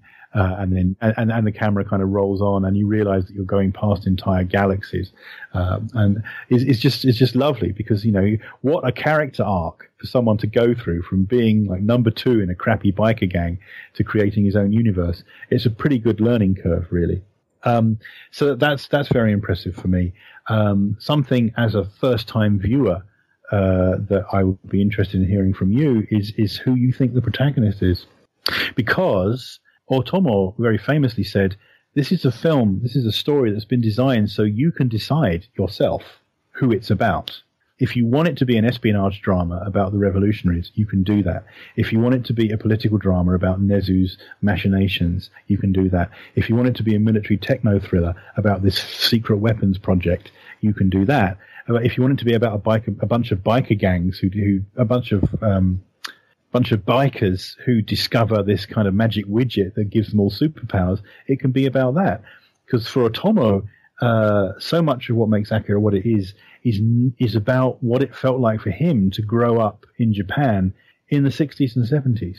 Because you see this uh, society that's recovering from a terrible war, that's built itself up very fast, um, but still has these kind of black scars at its heart still has these forgotten military secrets that are coming back to haunt it. So you have these riots in the streets, which which may not seem very Japanese today, but in fact in the 60s and 70s were incredibly evocative of the Anpo riots over these big um, protests about the renewal of the peace treaty with America that allowed the Americans to maintain their bases on Japanese soil. Um, so, so, so much of about Akira is about what it feels like to be this kind of baby boomer kid in Japan. Um, most noticeably, uh, for me, I think, is this concept in Japanese science fiction from the 1970s of the new breed, the Shinjin Rui, as they were called. And the idea behind this was that after the war, um, American food aid completely transformed the Japanese diet. The Japanese started eating more wheat, but they also started getting hamburgers and they also started, you know, getting more protein. And suddenly you got this generation that was growing up taller than their parents, noticeably taller than their parents, bigger than their parents. They weighed more and they spoke a different kind of Japanese because they were growing up reading American fiction in translation. And when you translate English into Japanese, it retains the bluntness of, of, English. Now you get people like Hemingway who are proud of how blunt they are, and in Japanese there are all these circumlocutions, and you carefully try and obliquely state, steer people towards what you might want, and Hemingway just says what he wants. And so you get an entire generation who grow up so different from their parents that they are described in the Japanese media as if they are a new species. And in the science fiction of the 1970s, which is a touchstone for, for Otomo, you get people saying, well, what if they've also got different minds? What if they're developing these, you know, special powers? And so, and so that is, you know, tied up, I think, in Akira quite beautifully. Um, it pretends to be a film of the future. It pretends to be a film about 2019, famously the year in which Blade Runner was set. But so much of it is tied to what it felt like for Otomo, for a man born in the 1950s, to see the transformations his country was um, undergoing um, during his college days. The strangest thing to me is that everybody seems so nervous about the Olympics coming to Japan. That was the one thing where I was just like, that's the big thing. That's why all of this stuff seems to be coming to a crisis that we have to make sure that everything is okay before the Olympics happens. Mm-hmm. I I don't remember that from from the film. Um, it's it's interesting that that should be what you take away from it. I do remember it being a kind of joke that the Olympics would be in Japan in 2020, which of course it now will be. Um, uh, but uh, the, the, the the political crisis in the background of Akira is is something that looks different to me every time I watch the film. I don't think of it as being about the Olympics. I, certainly the, the the the area of bomb damage is where the Olympic Stadium is being built. So there's this kind of crisis of renewal, and they're and they're, they're going to they're going to fix up the terrible old part of town and and, and, and make it whole again. Um, uh, but uh, you know, when when I see that huge crater at the beginning of, of Akira, the thing it calls to mind for me is is Akira Kurosawa is uh, is Drunken Angel, which is set in Tokyo just after the war, and there's this huge cesspit in the middle of Tokyo that everyone has to kind of um, navigate around, and this kind of this kind of horrible secret in the in the past that they're trying to avoid. Um, so, so there's all kinds of fun to be had with Akira and sort of the depth of it. And I think the Olympic resonances are going to get bigger and bigger over the next couple of years because, of course, 2019 will be in the year that Akira was set. Hopefully, there'll be a new collector's edition then that has some decent collectibles. And, and then 2020, the Olympics will be in Tokyo. So hopefully, the whole place won't blow up. Was there ever a uh, discussion of an Akira sequel? Not to my knowledge. Um, uh, I know that Otomo certainly finished Akira partway through the manga, and it's theoretically possible to just continue rolling with elements of the story that were yet untold, and to do another film set in Tokyo after Tetsuo's disappearance and Akira's disappearance. And but it would be it would be as I kind of mentioned before, it would be a kind of a coda. It wouldn't really be about Akira anymore. Um, Otomo wasn't bothered about that in his original plan for the film. He didn't want to show Akira at all. He wanted the whole. He, he wanted Akira to be a MacGuffin that nobody ever found. Um, and he was persuaded that there had to be someone called Akira in the film, otherwise there'd be riots. But I think the other thing to remember with Akira is that in the eyes of its makers at the time, it was this awful white elephant they couldn't get rid of. Um, it ran quite far over budget. It was impossible for it to make back its money in the home market. Um, it did eventually make its money back, as with many films then and since. It went into the red as a kind of a loss leader against video sales, which is the way the Japanese film market works now, and certainly the way that the market works all over the world now. It's quite common, you know. Um, also, the idea that a film would monetize abroad um, is entirely familiar to us. I mean, something like Pacific Rim, which would be regarded as a failure if you only looked at the American market, but in fact has been, you know, a, a sequel has been greenlit because of all the Chinese money that's been poured into ticket sales. At the time, however, it seemed unlikely that Otomo would ever work in the animation business again. The next film that had his name on it was Rojin Z, which is about a robot bed and care for the elderly. Uh, but he only wrote the script for that. It was a long while before Memories was released, and Memories was an anthology film uh, in which Otomo's section ran over budget and time.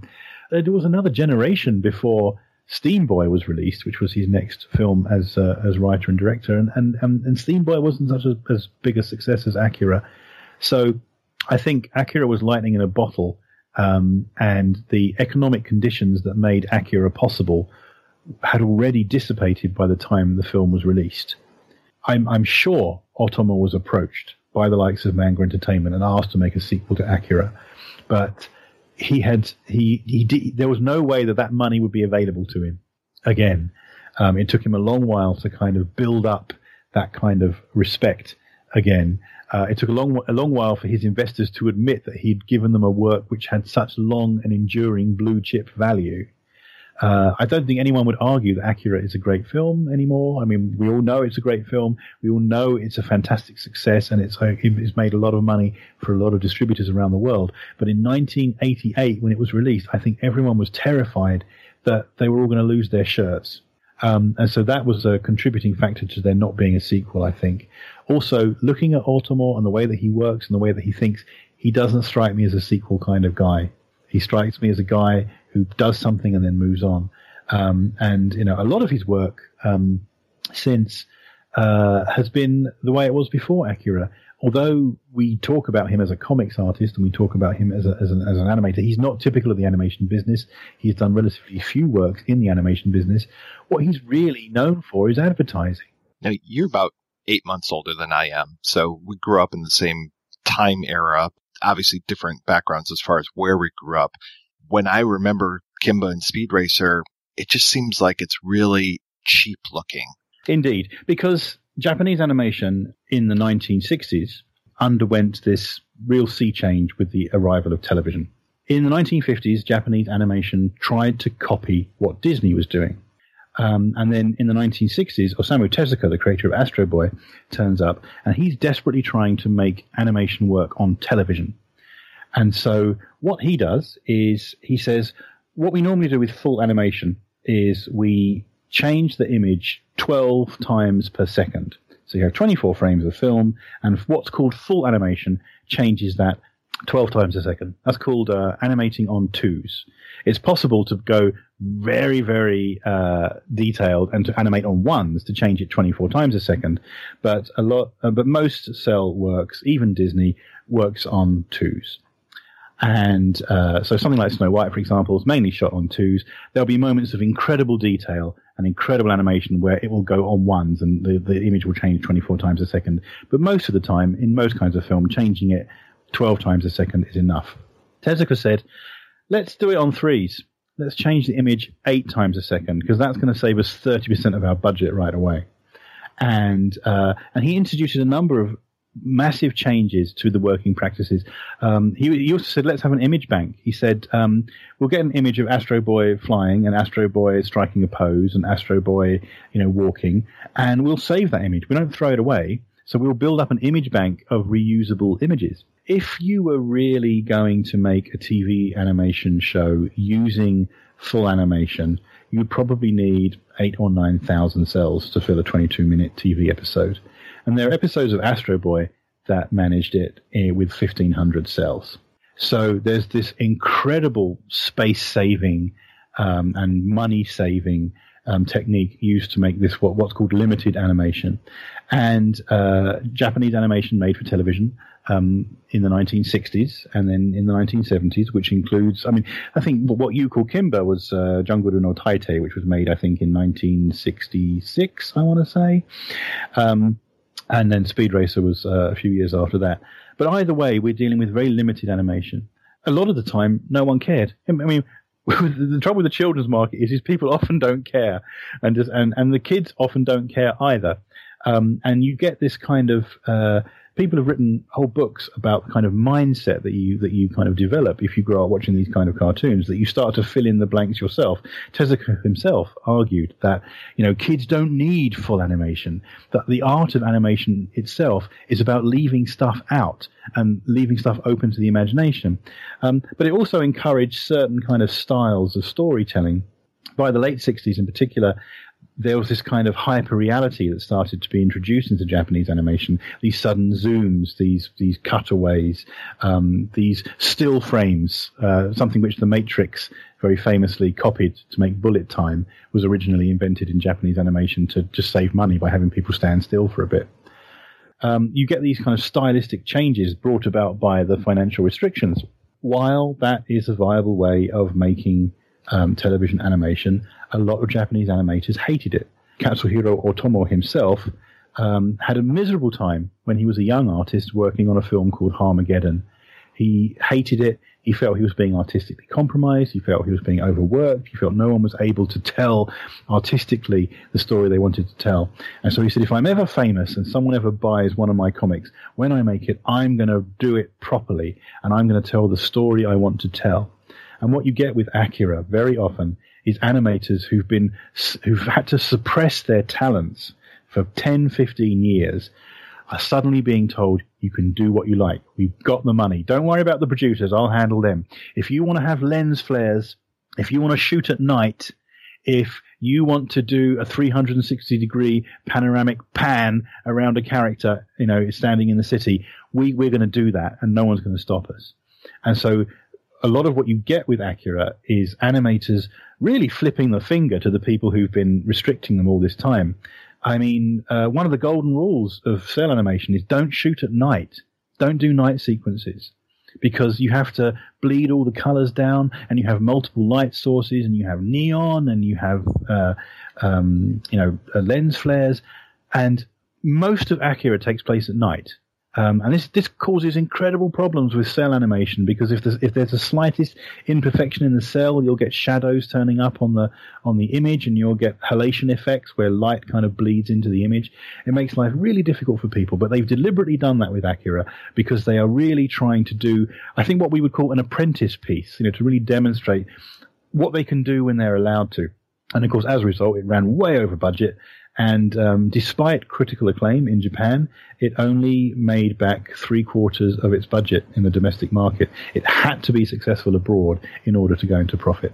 Do I remember correctly? Were there 70 millimeter prints of that movie? I believe there were 70 millimeter prints, but I think they were they were scaled up from 35. I don't think I don't think it, it wasn't made on 70 millimeter, to my knowledge. Um, if if Wikipedia disagrees with me, you'll have to cut that out certainly um, Akira was made using um, substantially larger cells than, than people are used to. You know, the, the idea of, of, of, most cells is that they are the shape of a television screen and you draw your image on the cell and then you photograph it. However, if you're doing something like a, a long walking shot, when the camera is tracking along next to someone who's walking, you might have a cell that is much more rectangular and longer, and you'll move that cell slowly along, so the wall that they're walking in front of will will move with them. And Akira took this to ludicrous extremes. There were huge, kind of oddly shaped cells to allow the camera to to go down and along and pan in and zoom out and all kinds of weird stuff. Um, and in fact, uh, there's one shot in Akira that has nine different planes of movement in the same cell. So there's an incredible amount of material going on. I mean, depending on who you ask, there were either 160,000 or 170,000 or 172,000 cells used in the making of Akira. Um, I find all of these numbers very untrustworthy because I think at least one of them was someone just counting the number of minutes and multiplying it by 24 frames and 60 seconds and saying, well, if it was full animation, then that's how long it must have been. Certainly, if you have that number of cells, then it implies that Akira was, was animated on ones, um, largely on ones, 24 changes of image per second. However, you can tell that there are large parts of Akira that are perfectly reasonably animated on twos. So where do the, all these extra cells come from? Well, it's because it's not just the case of the number of times the image changes in the foreground. It's the image in the background. It's the image in the midground. Um, and so there are these incredible paintings of the cityscape of Tokyo that you only glimpse between buildings because there'll be three or four planes of movement. We know that there'll be a, a motorcycle driving along and you don't just have a single background with the buildings moving. You'll have several planes so that you get this sense of parallax. So the buildings slightly nearer move slower than the buildings behind. Um, but to do that, you need multiple cells, and and that makes you know for an incredibly fiddly process for photographing the animation. But of course, it means that every extra cell you add is increasing the workload, which you see for a single second. Um, sometimes with with Japanese animation, you see people uh, expend their efforts in a more reasonable way. They'll say, okay, well, we're going to have a beautiful sky because we know that sky is going to be visible for 20 seconds. So we'll, we'll, we'll, spend some time and we'll make a nice sky. You, you see a lot of this with Studio Ghibli. What a beautiful, lovely, cloudy sky that is. And it's on, on screen for ages. There are moments in Akira where someone's put the same kind of effort into an image, but you only see part of it and you only see it for a couple of seconds. So there's this incredible attention to detail, which makes every frame um, you know, fun to play with because you, you can just see how much effort's gone into it. The making of documentary for Akira, which is rather misleading, um, makes this big deal about how they recorded the audio before they re- um, made the animation. That's not really strictly true. Um, they use something called a, a, quick action recorder, where they they make a, a, a rough kind of scratch video based on the storyboards, and they sync to that um, but what this meant is, is that when they were making the animation for Akira, they did have a relatively complete audio track, um, and they made the the mouths fit what people were saying. So you know, even even the movement of people's lips in Akira is um, an order of magnitude above what you would see in television animation. Um, it, it's just you know one of the many things the artist would do to show off. In television animation, um, the, the, the standard rule would be you just use three mouth positions and you don't bother with anything unless it's a moment of high drama. Uh, Yoshiyuki Tomino, the director of Gundam, he says if it's high drama, we will ramp up the cell count and we will have lip movements that really fit because we want to kind of send this subliminal message that this is important and this is this is crucial. But most of the time, uh, it is as you say, you know, the background will move, but someone will stand still, and they'll call that walking. God, I, I don't want to get into the minutia, but I have to ask this question because I think about a film like Aladdin. Robin Williams had to have recorded his voice before they am- animated to it. So you're saying that in some of these Japanese animations that they are doing the animation before they record the voice? The pre-recording, uh, which is what which is what Disney do, um, or uh, there's actually several kinds of, of, of, recording audio for animation. What what Disney and Pixar do is, now is a form of recording uh, which the Japanese call mitereko, watching recording, which is where they don't just record the audio beforehand; they will video the actors in the booth. So when you see Robin Williams playing the genie in in Aladdin, the animators have got footage of Robin Williams to work with elements of his personality will come through in the animation, not just in his voice, but in the way that he moves and the expressions that he makes. And, and so mitereko is, is the highest level of recording uh, for audio.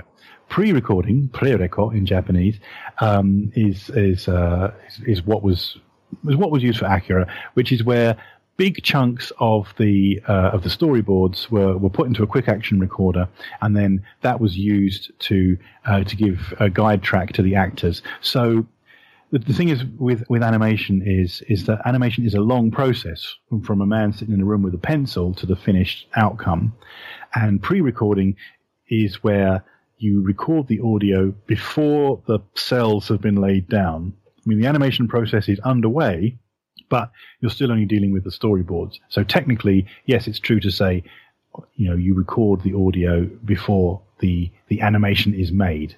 Um, if you want, if you want to get technical about it, the animation is in the middle of being made. And there's something called after record as well, after recording, uh, which is where the animation, the, the, the audio is recorded after the animation has been done. And once again, I really don't like this this kind of terminology because um, it's often uh, very similar to pre-recording in that they're probably um, syncing to pictures, and the pictures they're syncing to are storyboards.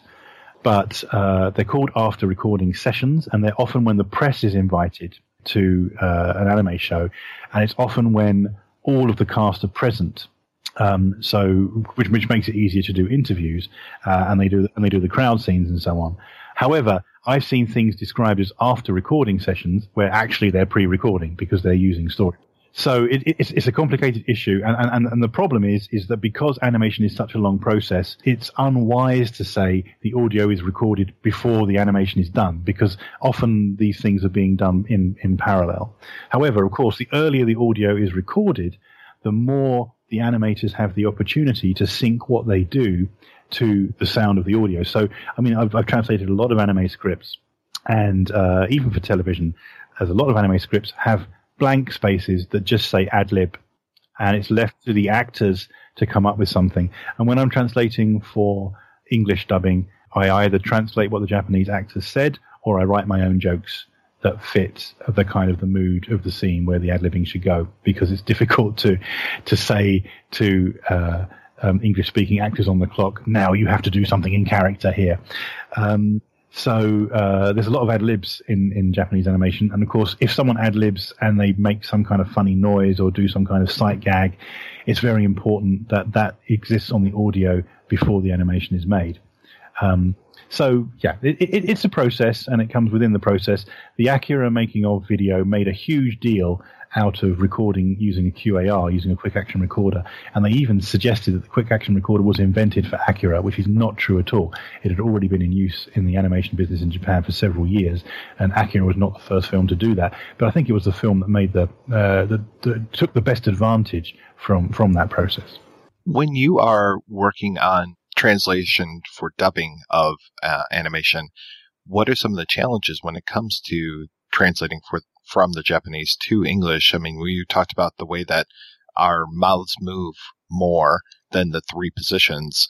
Do you have to add in extra syllables, or or what are some of those challenges? Well, in terms of lip syncing, uh, you have to work with the, the, the flaps that you have. Uh, as, as, they say in America, in, in, in America, they call it fitting the flaps uh, how many lip flaps do you have, and, and you try and, and fit the, the way that people speak so that it, it's not there isn't any sense of cognitive dissonance when you see people talking. Sometimes that's not possible. Um, uh, and and you really have to to go with it. The film I've been working on recently, Silent Voice, uh, is a huge problem because people are using sign language when they're speaking, sign language for the deaf. Um, and the trouble is with sign language is that sometimes it is uh, completely intuitive. Even if you don't speak Japanese, you can understand what a sign means. You know, if someone is pointing at their ear and they mean I'm listening, or someone is pointing at their eyes and they mean I'm looking. So when someone is talking and signing as they speak, you have to put that piece of semantic code in the same place where they're talking. And the trouble is with Japanese is the verb comes at the end of the sentence. So you have these incredible. So uh, in humor, in particular, when you're telling jokes, it's very difficult because sometimes the meaning of a joke depends on whether or not a verb is positive or negative, like saying "not" at the end of something. Um, and uh, but in, in English, the verb normally comes in the middle of the sentence. So so sometimes you have to work around that. The other problem, the really huge problem, um, is swearing, because in Japanese you can be viciously insulting to someone um, just by the verb form that you use and uh, even in the way that you address them. Um, I mean, the, the, word that normally is translated as you in Japanese, anata, is actually so intimate that when a wife says it to her husband, it's normally translated as darling. And yet, this is the word that a Japanese phrasebook will tell you means you. Uh, when you want to say to the postman, you know, you know, can you give me that letter? In, Japan, in Japanese, you're calling him darling. Um, and so so, so that that can be uh, a huge problem. You can you can really be insulting to somebody um, without uh, um, any need to to add Anglo-Saxon to what you're saying, and so the translator has to make a choice. Uh, and this was a huge deal in the 1990s in the translation business, uh, and the the uh, and the main players were ADV Films in um, America, and Manga Entertainment and Kiseki in Britain, where a decision was made at a, at a production level that if we're going to translate this so it looks like a James Cameron film, I mean, because we, we're trying to be the Aliens market, we're trying to be the Terminator market, but we're trying to do it with, with Japanese animation, then we should also use the kind of dialogue that you would see in, in, a, uh, in say, Robocop or, or, or Aliens. Therefore, we can swear. Uh, and so you start to add swearing uh, to the soundtrack. And uh, uh, okay, so to give an example from my career, there are two versions in existence of Sol Bianca, uh, which is a, a space opera. Uh, the American version has lots lots of swearing and lots of very funny uh, slang, uh, and the English version, which which I did, uh, doesn't have any.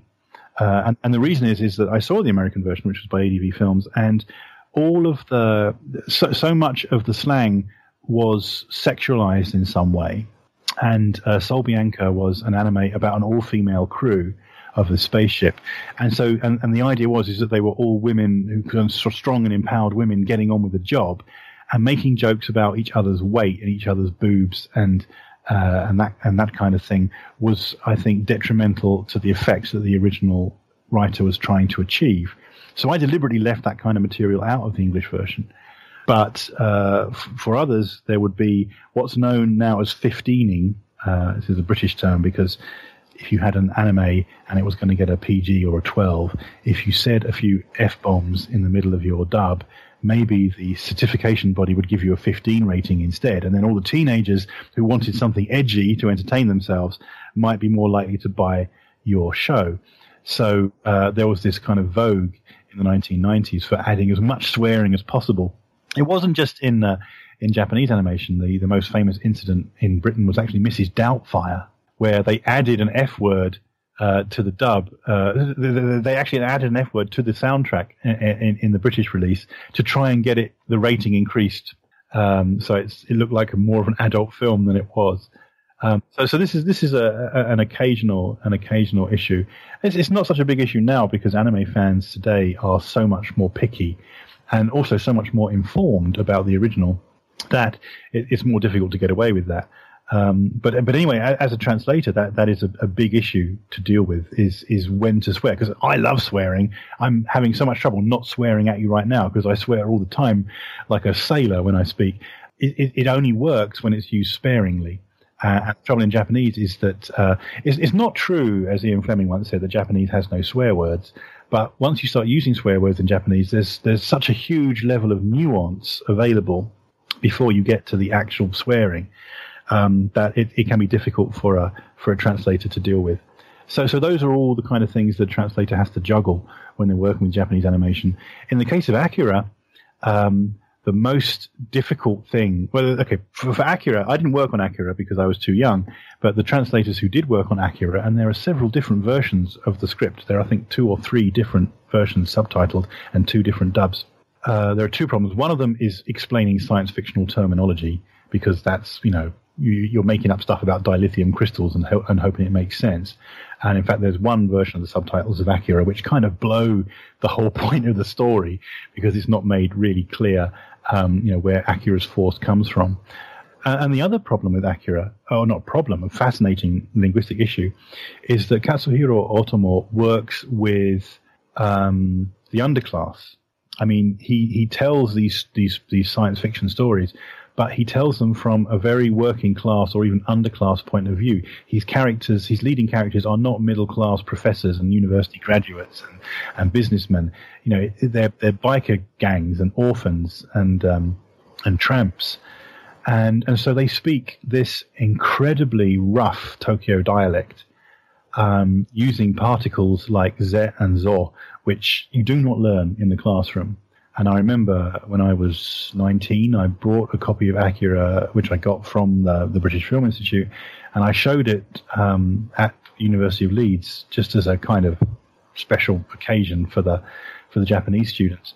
And uh, one of my professors stuck her head around the door while it was going on, and it was it was the early scene where Tetsuo's just crashed his bike, and uh, Kaneda gets off his bike and comes over to him and asks him how he is, and they said we've got to get out of here, the clowns are coming and she listened for about a minute and then she said, I do not understand a word that they're saying. She was really worried because she, she, she's a professional with three degrees who specializes in Japanese. You would hope that she could get it. But the argot of the, uh, that the characters are using in Akira, the, the biker boys in particular, is this just patois that is nothing like anything you ever see in a Japanese textbook and it's a very bad way of learning Japanese. Uh, after Akira and during the 1990s and the early noughties in particular, you'd run into a lot of anime fans who tried to learn Japanese from watching anime. Uh, which causes all kinds of problems because they can say, "Throw me the laser gun before the reactor explodes." Um, you asshole, um, but not, you know, uh, they can't actually greet you in a in a way that would um, avoid getting a slap in the face from a from a Japanese girl. So, so those are all the kind of problems that you get from Japanese animation. You mentioned briefly that there was a cut down version of Akira that came out. What were some of the differences between that and what we see today? Because I imagine that if you go out and you buy it on DVD or Blu-ray now, you're going to see the full version. I didn't say that it was cut down. There are different translations available of Akira.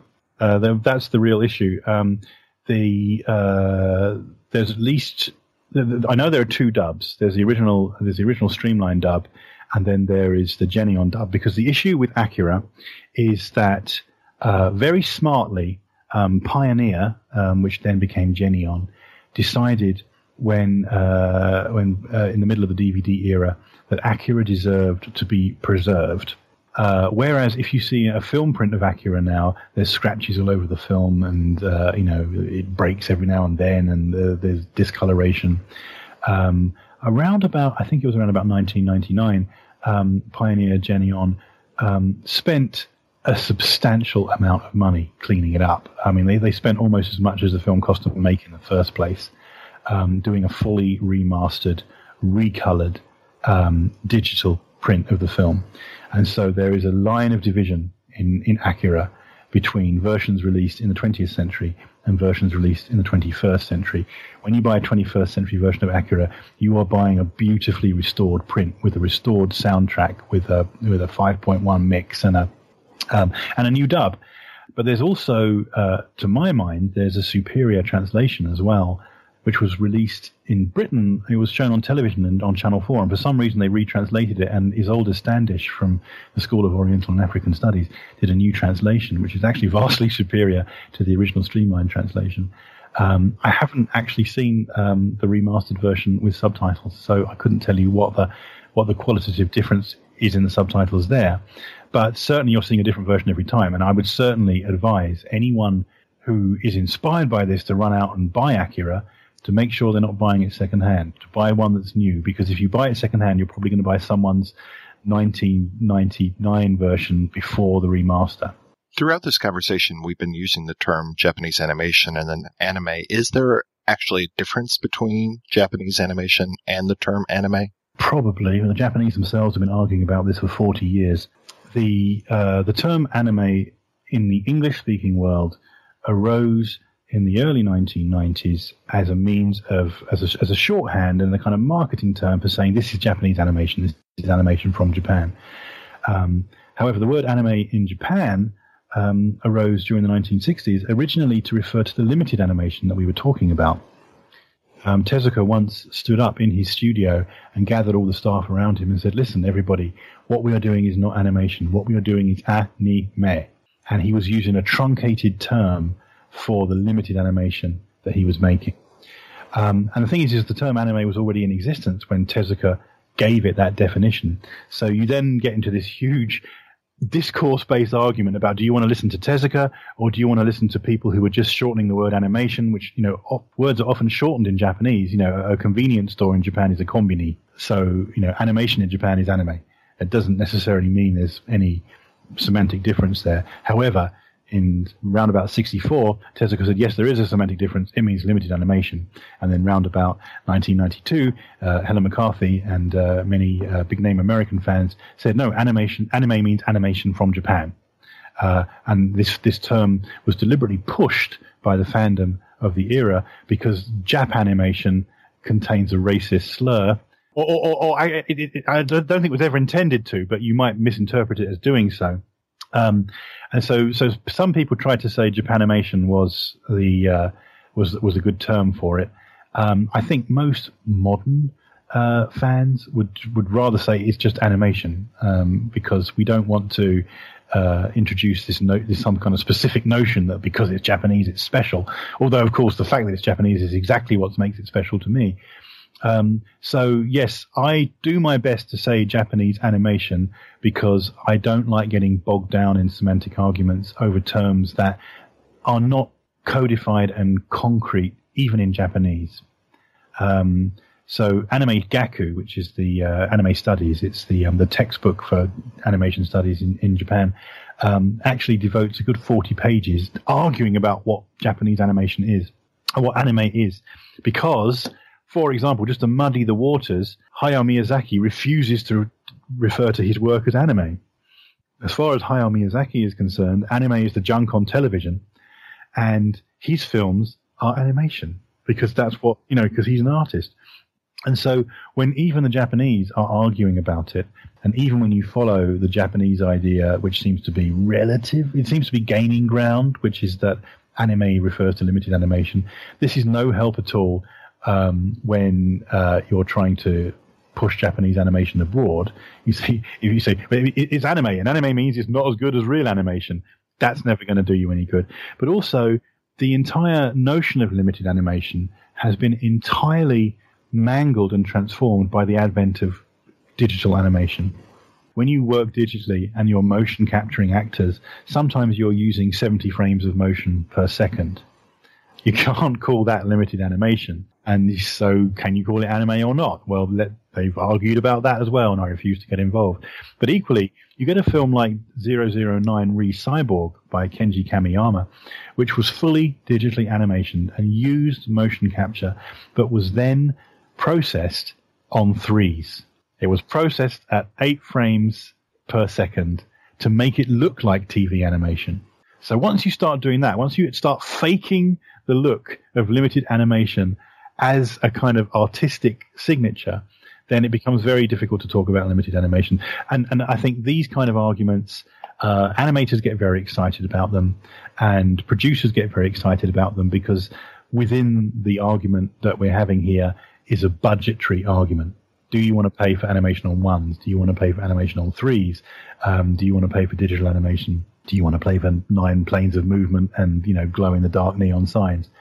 Um, but I think for fans themselves, these arguments are, are counterproductive. If you like this movie, you like this movie, and, and let's let's be happy with that. Well, what is that fandom like? I mean, I know you had kind of firsthand experience with that when you were working for Manga Max magazine. What is that kind of culture of fandom like, and have you seen it transform over the years?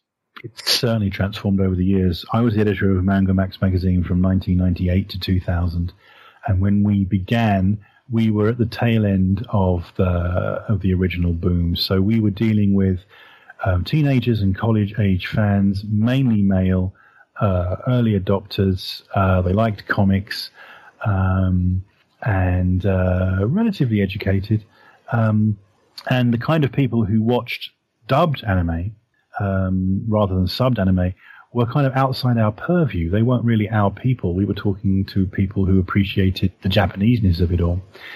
Um, by the end of my tenure as editor, the letters page had completely transformed. We were getting letters from much younger teenagers, sometimes 13 and 14. Um, they were watching anime dubbed on television. They were Pokemon Pokemon fans, um, and uh, they, uh, there was a larger number of girls. Um, and then moving on into the noughties, by about 2007, we had gender parity pretty much in the British market. I don't think the American market was far behind. Um, and there are several reasons for this. Uh, there was a greater diversity of content. Um, also, um, anime and manga had moved out of the comic shops and into bookshops, which were a more welcoming environment for female customers. Um, and this kind of created this rolling recruitment drive for anime fans. Cosplay, costuming became an incredibly popular thing at animation conventions, and that favored uh, a lot of female fans who probably weren't into gaming necessarily, but wanted to, you know, make themselves look like a ninja princess. Um, and so one thing started to lead to another, and um, so anime fandom today is a radically different commodity from from the way it was uh, five years ago and ten years ago and fifteen years ago. It's always transforming. Um, there was a period when anime was a, uh, a what you would call, I suppose, a bros entertainment, and it was all about guys drinking beer and eating curry and watching horror or sexual exploitation films that happened to be from Japan, and then it, and then it became Pokemon, and then it became Studio Ghibli, and suddenly anime means it's Oscar-winning entertainment for all the family, um, and now it's much more diversified, um, and it's very difficult to put a single you know handle on on Japanese animation. You have you know American conventions are happening every week all over the United States. They're attracting thousands of fans, and there are people who go there just to play games. There are people who go there um, for the for the costuming. Um, what people don't go to conventions for anymore is to watch anime because The other huge transformation that it's undergone over the last 10 years has been uh, access. You don't even have to go to a video shop anymore. You can watch it on Netflix. You can watch it on, on Amazon. Um, the majority of all anime sales are now online, um, either through streaming, uh, which is the main main resource, or people are even buying their DVDs and Blu-rays online. So it's still a form of online sale, um, and so your location is no longer uh, is no longer required to be a big city that will support a, a, a weird esoteric comic shop. You can live on a farm in the middle of nowhere, and anime will still come straight down to your TV screen. And so this vastly increased access and opportunity, and that vastly increased the diversity of fans. As we said before I started recording, um, I am very much a novice when it comes to anime. So I'm curious, after watching Akira, what should I be looking at next? What's the next kind of gateway drug into this world? Oh, well, that really depends what kind of anime you want. Because if you want to stay on a science fictional angle and you want to stay in movies, the uh, the next film after Akira is Ghost in the Shell from 1995, the original Ghost in the Shell. Oh, not the recent one with Scarlett Johansson?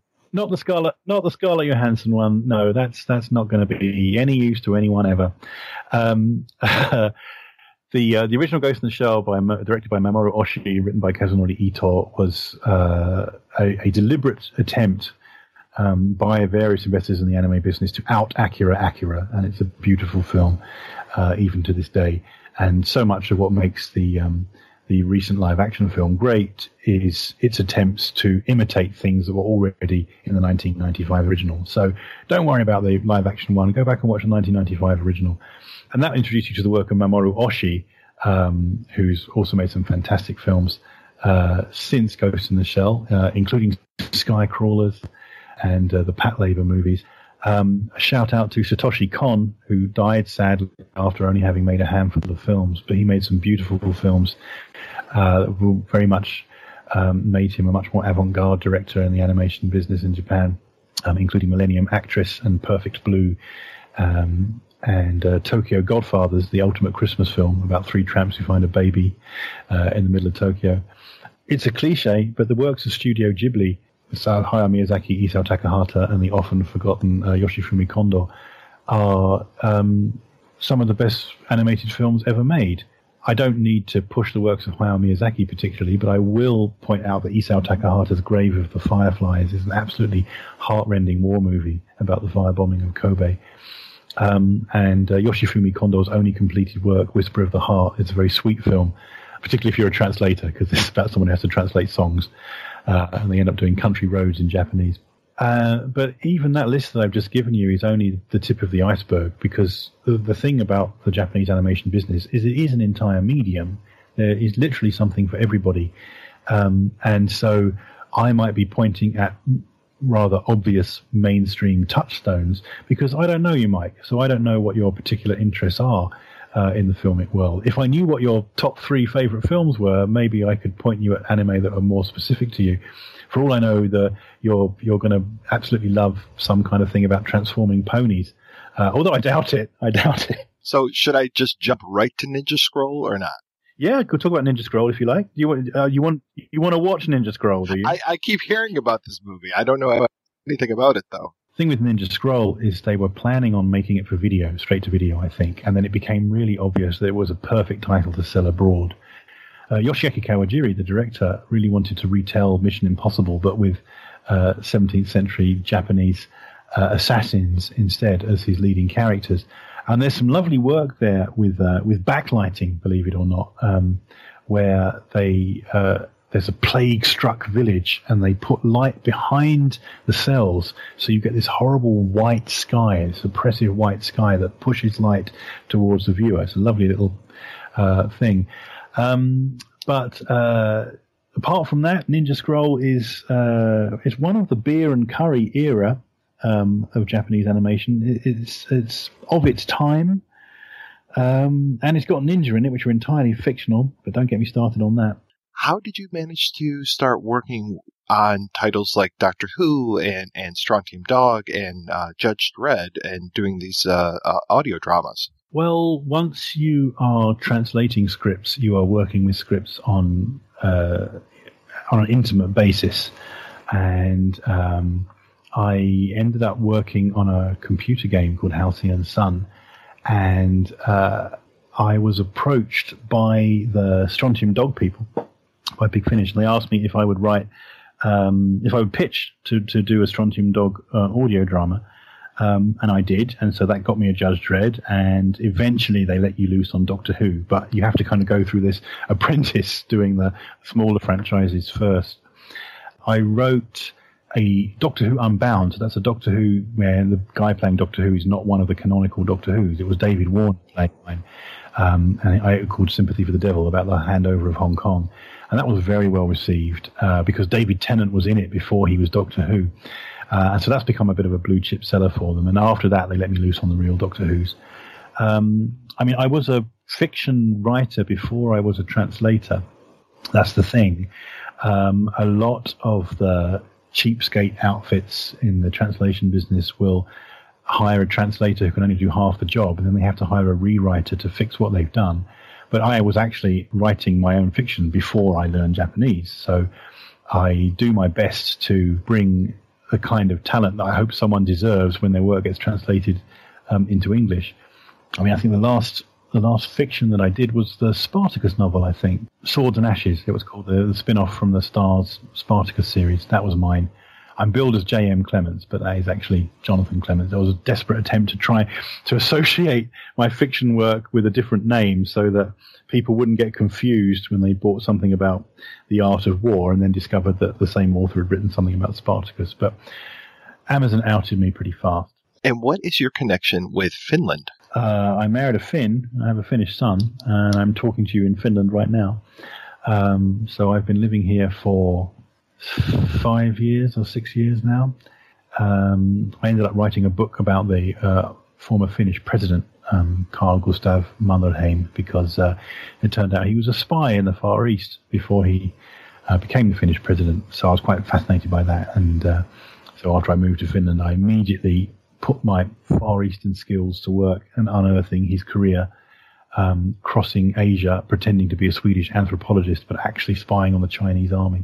Um, and Finn's oddly surprised when you mention this. You, I, I, would have thought it was uh, an obvious kind of fun point about their president, but a lot of them don't seem to know about it.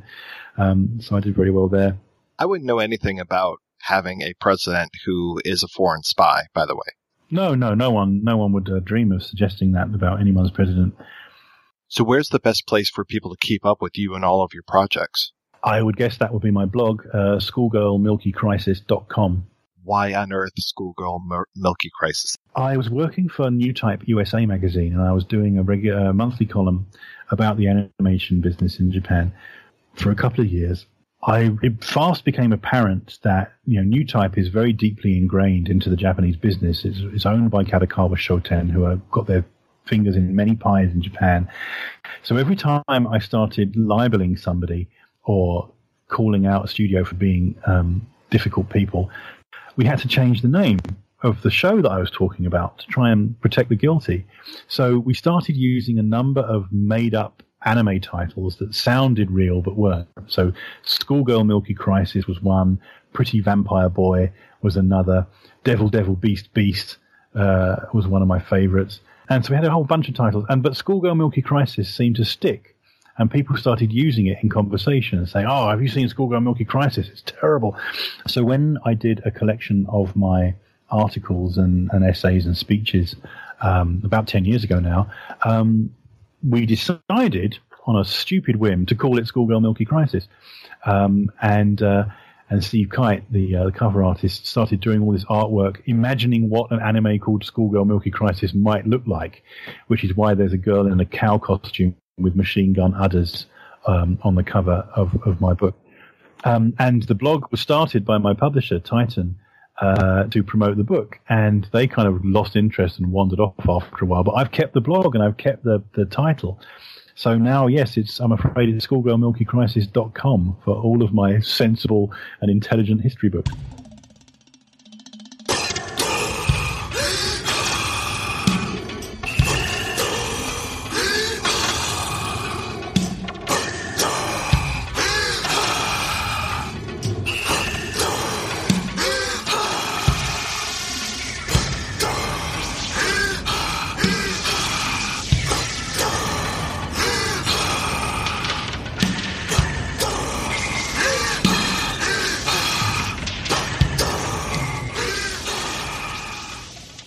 Back and we're talking about Akira.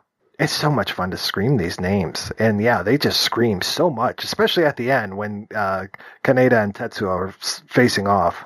Yeah, that last third is just a scream fest. It's it really is wonderful. I, most of the dialogue is just Kaneda Tetsuo. The last twenty minutes, yeah, it's it's really great. No subtitles needed. Right, exactly. Yeah, that part I understood. I'm so glad you guys read the comics of this because it, just we could have spent a whole hour just talking about the comics, if not a whole day talking about the comics because they're so rich and there's so much stuff going on in this, and it is really an epic story taking us through the two hour movie that we've seen plus so much more. It's one of those that there have been various prints over the years, and it still remains the quintessential manga, in my opinion, just as Akira is the quintessential anime. That when I have people that are kind of willing to look into things, but may not be as in to the more distinctly Japanese tradition of manga, some of the things that they'll they'll throw into there, you can give somebody Akira and the style and presentation of it are, are is close enough to Western style um, comic books that it reads very easily. Uh, add to the fact that the majority of the prints reprints of it that I've seen in English, they actually flipped everything so you read it uh, in the the Western style of uh, left to right instead of right to left as uh, the Japanese do it. I was uh, I was really surprised that DC they've been uh, they've been uh, reprinting the uh, Jiro Kuwata uh, bat bat manga, uh, and they're they're doing it in the uh, in in the original style. Uh, and I, I I you know I wonder how many people are confused by that. Just regular people who are Batman fans who may not know very much about uh, manga are confused by it. Much like I am by by the way of the pronunciation of manga because I always I always mispronounce it. It's kind of like um Gyro Jiro. I, I'm forever mispronouncing it and feeling like an idiot. So I would like to uh, apologize to all the listeners for my brutalization of the proper pronunciation of that. Just blame it on my Philadelphia accent. That's what I always do. When Japan borrows words from English, they butcher the pronunciation too. So I think it's only fair. At least I've gotten past trying to uh, say that it's basically the Italian word to eat. I'm not calling it manja anymore. So Oh, I used to do that, Mike. So yeah. so yeah, I don't know manga, manga, and I I uh, I also apologize because I know I'm just brutalizing so much of the the stuff that's here. But you know, I, I don't. Hopefully, people aren't uh, hearing this and criticizing us over that kind of stuff. There's so much more that they can criticize us for. The, uh, the, the you were you were saying about the uh, the comics. I forget if it's Dark Horse or IDW. I know it was Dark Horse in the early thousands, but they recently came out again. It's the same translation, just reprinted again. And they uh, the the translation there is is supposedly by people who have read the original Japanese as close as we're going to get. Um, so yeah, I, I love those. The, again, it's like six volumes. Uh, I think, I think it comes to a total of like 2000 pages. Like this is, you're to be, you're to, if you're looking for something to read, that's to be like a fun project for a few weeks. Get these volumes because it's definitely worth it. But again, I would say take a break from you know see them do one or the other either the movie first or the books and take a little break in between so you don't confuse yourself Oh, definitely. And one thing I, I absolutely love, at least with the manga, how it was printed, that unlike so many others, which are kind of printed in somewhat undersized digest volumes, the Akira volumes are big. They're like big phone books. And I, I, I love because it's presented in a larger format, you can take, you can really uh, focus in on the detail that Otomo is bringing to it. Because every once in a while, you'll come across a manga uh, particularly Berserk, where the the gentleman who does that loves doing these incredibly detailed drawings, which are really great. But when they're presented in a smaller format, you're sometimes straining to see the detail. You don't have that problem with Akira. It's presented very clean, and it's just a great little read. Well, not a little read, as you mentioned. It's six volumes and two thousand pages. you can th- you can get through a few volumes in a day if you have if you have like a Saturday where you're not doing anything like you can pick out two three volumes easily. I mean because the story is so engaging and just you really get absorbed by this story. Uh, like much like Tetsuo's girlfriend at the end of the film, you get completely absorbed into it. Too soon, you get Well absorbed done. entirely into it, and uh, yeah, it's it's really uh I, I just I feel like I'm repeating myself, but this is one of those things that like this is a movie that was very important to me because it was something that I I kind of found out about on my own and didn't didn't really have very much familiarity with it beforehand and was just blown away by it. So to see like this become this major mainstream cult phenomenon that it is, because it is it is kind of mainstream enough to have had like action figures and all sorts of merchandise, but it's still a cult film. It's it's it it it's really exciting to me, and to know that th- this movie has endured now for almost 30 years. I'm excited to see like what the you know what the plans are for next year when it when it celebrates its 30th anniversary. I think that's going to be you know that's going to be a lot of fun. Well, I know one thing they're doing this year to celebrate the 35th anniversary of when the manga started is they're putting out this really gorgeous box set of all the different volumes, and uh, I'm glad I jumped on the uh, the pre-order on that because the price ended up dropping to a very nice uh, 106 dollars. So I think it's back up now at 130. But Okay. if you Hey, but if you want to pick up six volumes of it in what looks to be a beautiful little set, 130 for two th- 2,000 pages isn't too bad. And I feel like that's that may even be a little bit cheaper than these the paperbacks. You know, because I think they went for 30 or 35 each. Uh, yeah. Yeah. At least when they originally came out. Yeah, that that's not a bad deal at all. a lot of the panels for these are uh, wordless. We've got a lot of images taking us through the story, a lot of, and this is where I'm going to run into some trouble with some real heavy comic book users.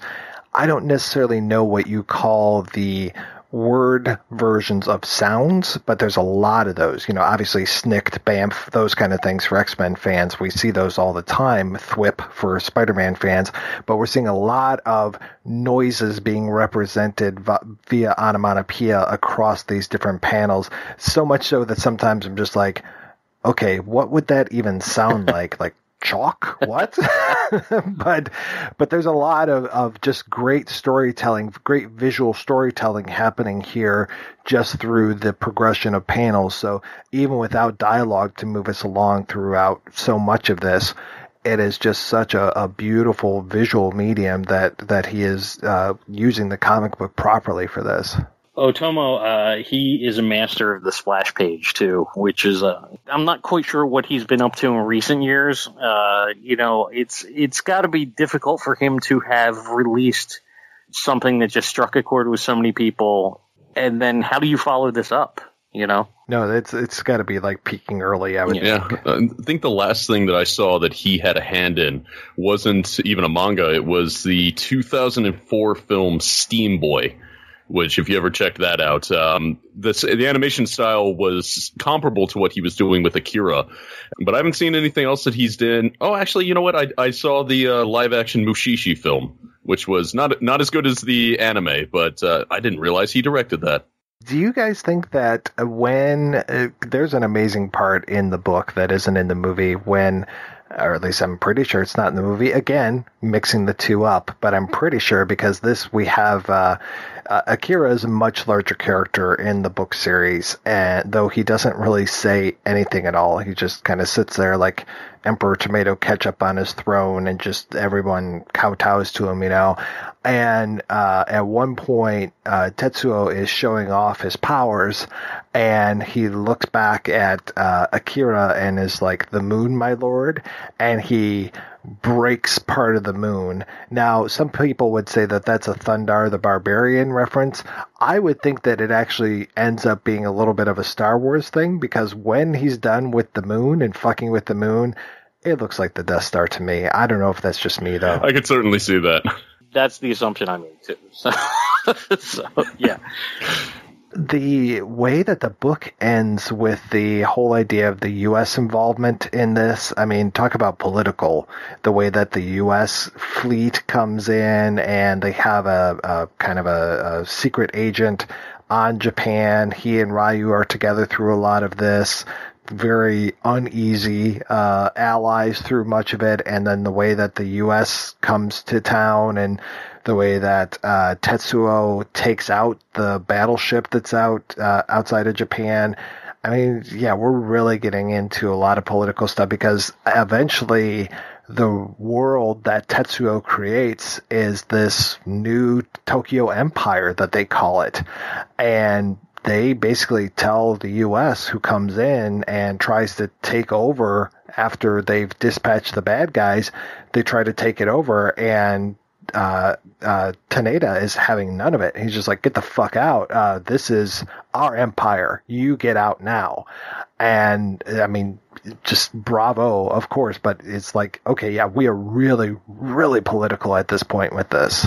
I, I, I do like that aspect of it. I like that through the art, we can get a glimpse into the sensibilities and the anxieties of the culture. We may not have the same kind of backing because I know when I when I see the film, when I read the manga, and when anytime I engage with art from another culture, I'm going to be missing something inherently. I mean, I could read all the books, I can re- reference it, but unless you're part of it, there, there, you'll generally miss a detail.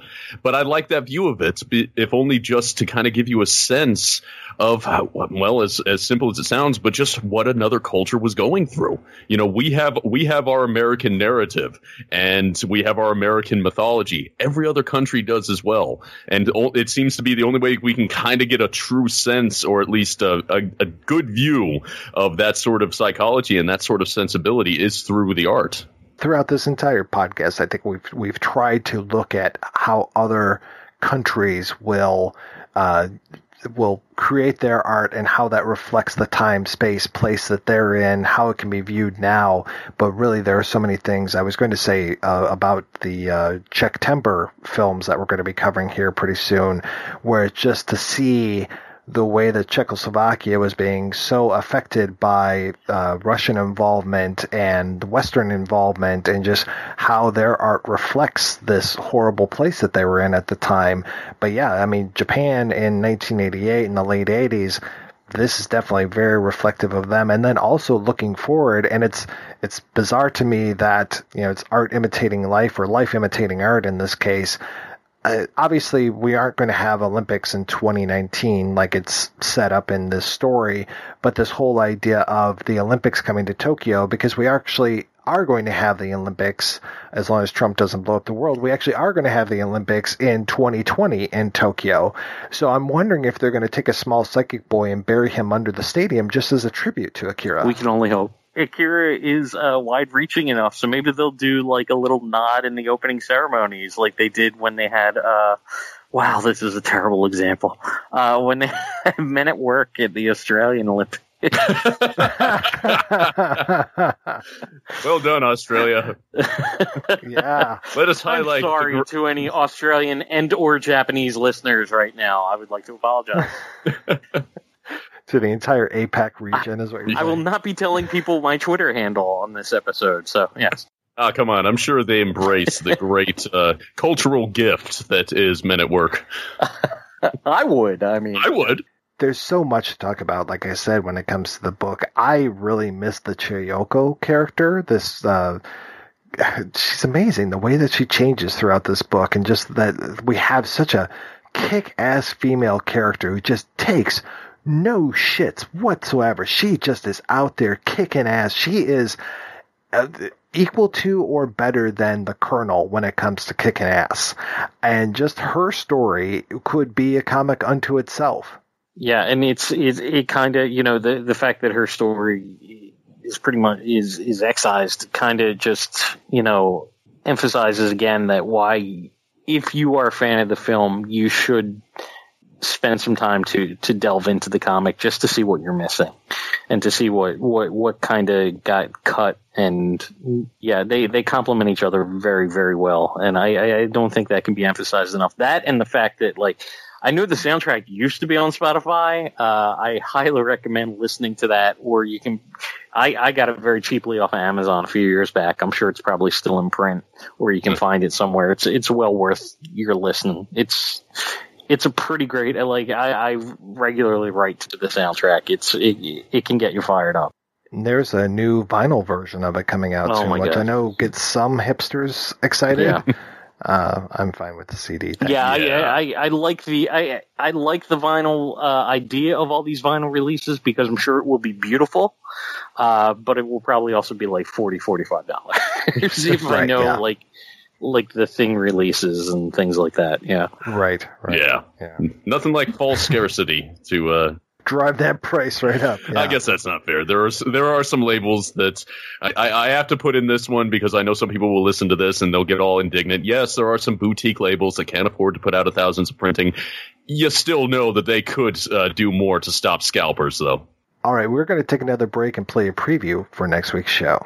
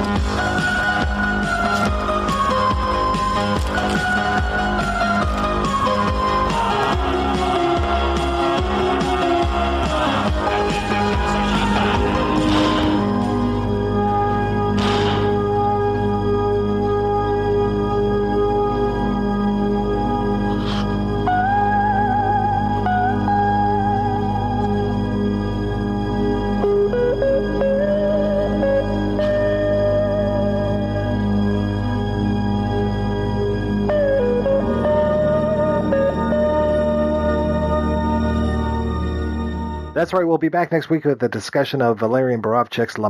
Until then, I want to thank this week's guests, El Goro and Chris. El Goro, what is the latest with Talk Without Rhythm, sir? Well, depending on when this episode drops, because I did not look at the schedule, but uh, Wednesday. Wednesday. Well, I will be reaching the end of my Sci-Fi July, where I've been talking about various sci-fi films, mostly focusing upon those that were released uh, in the 21st century, kind of making the case that. Uh, while you'll always hear a lot of doom and gloom about the state of modern cinema, in the case of sci-fi, there has been a lot of really quality releases that have been coming out uh, since the turn of the century. Uh, I think the most recent episode, eh, we're kind of deviating from that a little bit, but I'll be having another Cleveland podcaster on the show, Paul from the Invasion of the Podcast, and we're going to be taking a look at sci-fi creature features with David Cronenberg's The Fly and uh, James Gunn's Slither. So that should be a fun episode to talk talk about body horror, right? Now, are we in the post sci fi age? Not in my opinion. I mean, there's still quality sci-fi that's uh, st- still coming out. What is interesting is the gap between the technology that we're sh- we're showing in sci-fi contexts and what's actually available now. It seems to be uh, dramatically shrinking because you know it used to be oh look how look how futuristic all of this tech is with you know laser displays and handheld computers and we have all of that. The only thing we can do these days to make it look more high tech is to well either go a uh, regressive sort of way and kind of get something that looks like alien or just look like a slightly shinier version of the stuff we have now. So it is kind of fun how uh, science fiction creators are uh, dealing with that sort of thing Holograms, baby. That's where it's at. Nothing but holograms. But we have that too. They made a Tupac hologram. But until you have Tom Cruise interact with that Tupac hologram, That's true. That would be a movie of his I would actually want to see. Tom Cruise and Tupac uh, hologram. it'd be like that Tom Cruise from Tropic Thunder where he's dancing with them. And Chris, what is keeping you safe in Neo Philadelphia these days? Uh, I am currently uh, doing some writing for uh, Den of Geek. Uh, I'm hosting, uh, I'm co-hosting Nerd Night Philadelphia once a month, and in uh, in October for New York Comic Con, I'm hosting the official New York Comic Con New York Comic Con Presents events, the Doctor Who costume and trivia contest, which will be at on Wednesday, October 4th at the Way Station in Brooklyn. And I'm hosting a uh, comedy music video event called Music Video Book Club on Friday, October 6th at Rock Bar in Manhattan. So come on out and check me out at those events. I can't believe that you're even associating with Doctor Who now that they've sullied the name by having a woman Doctor How Who. How dare they? Poor boys won't have a role model anymore. That's what Yeah, Peter I- Davison just said. I know. I couldn't believe when Davidson said that. I was- Please, sir, shut up. I can't believe he said that. Yeah, I just want to go and punch him for that. Yep. He is not worthy of his last name. Well, guys, thank you so much for being on the show. Thanks to everybody for listening. Please head on over to the website projection-booth.com where you can find out more about today's episode. You'll also be able to leave us all kinds of rude notes about how Mike doesn't know anything about anime and what an a-hole he is and how we all mispronounce things. Though I think El Goro, I think you were pretty safe. You you definitely talk the talk and walk the walk. yeah, you. oh, sure. Yeah, absolutely. You also find links over to iTunes where you can rate and review the show and to Patreon where you can make a donation to the show. Donors get early access to every episode as long as I'm not running late. Every donation and every rating we get helps the projection booth take over the world.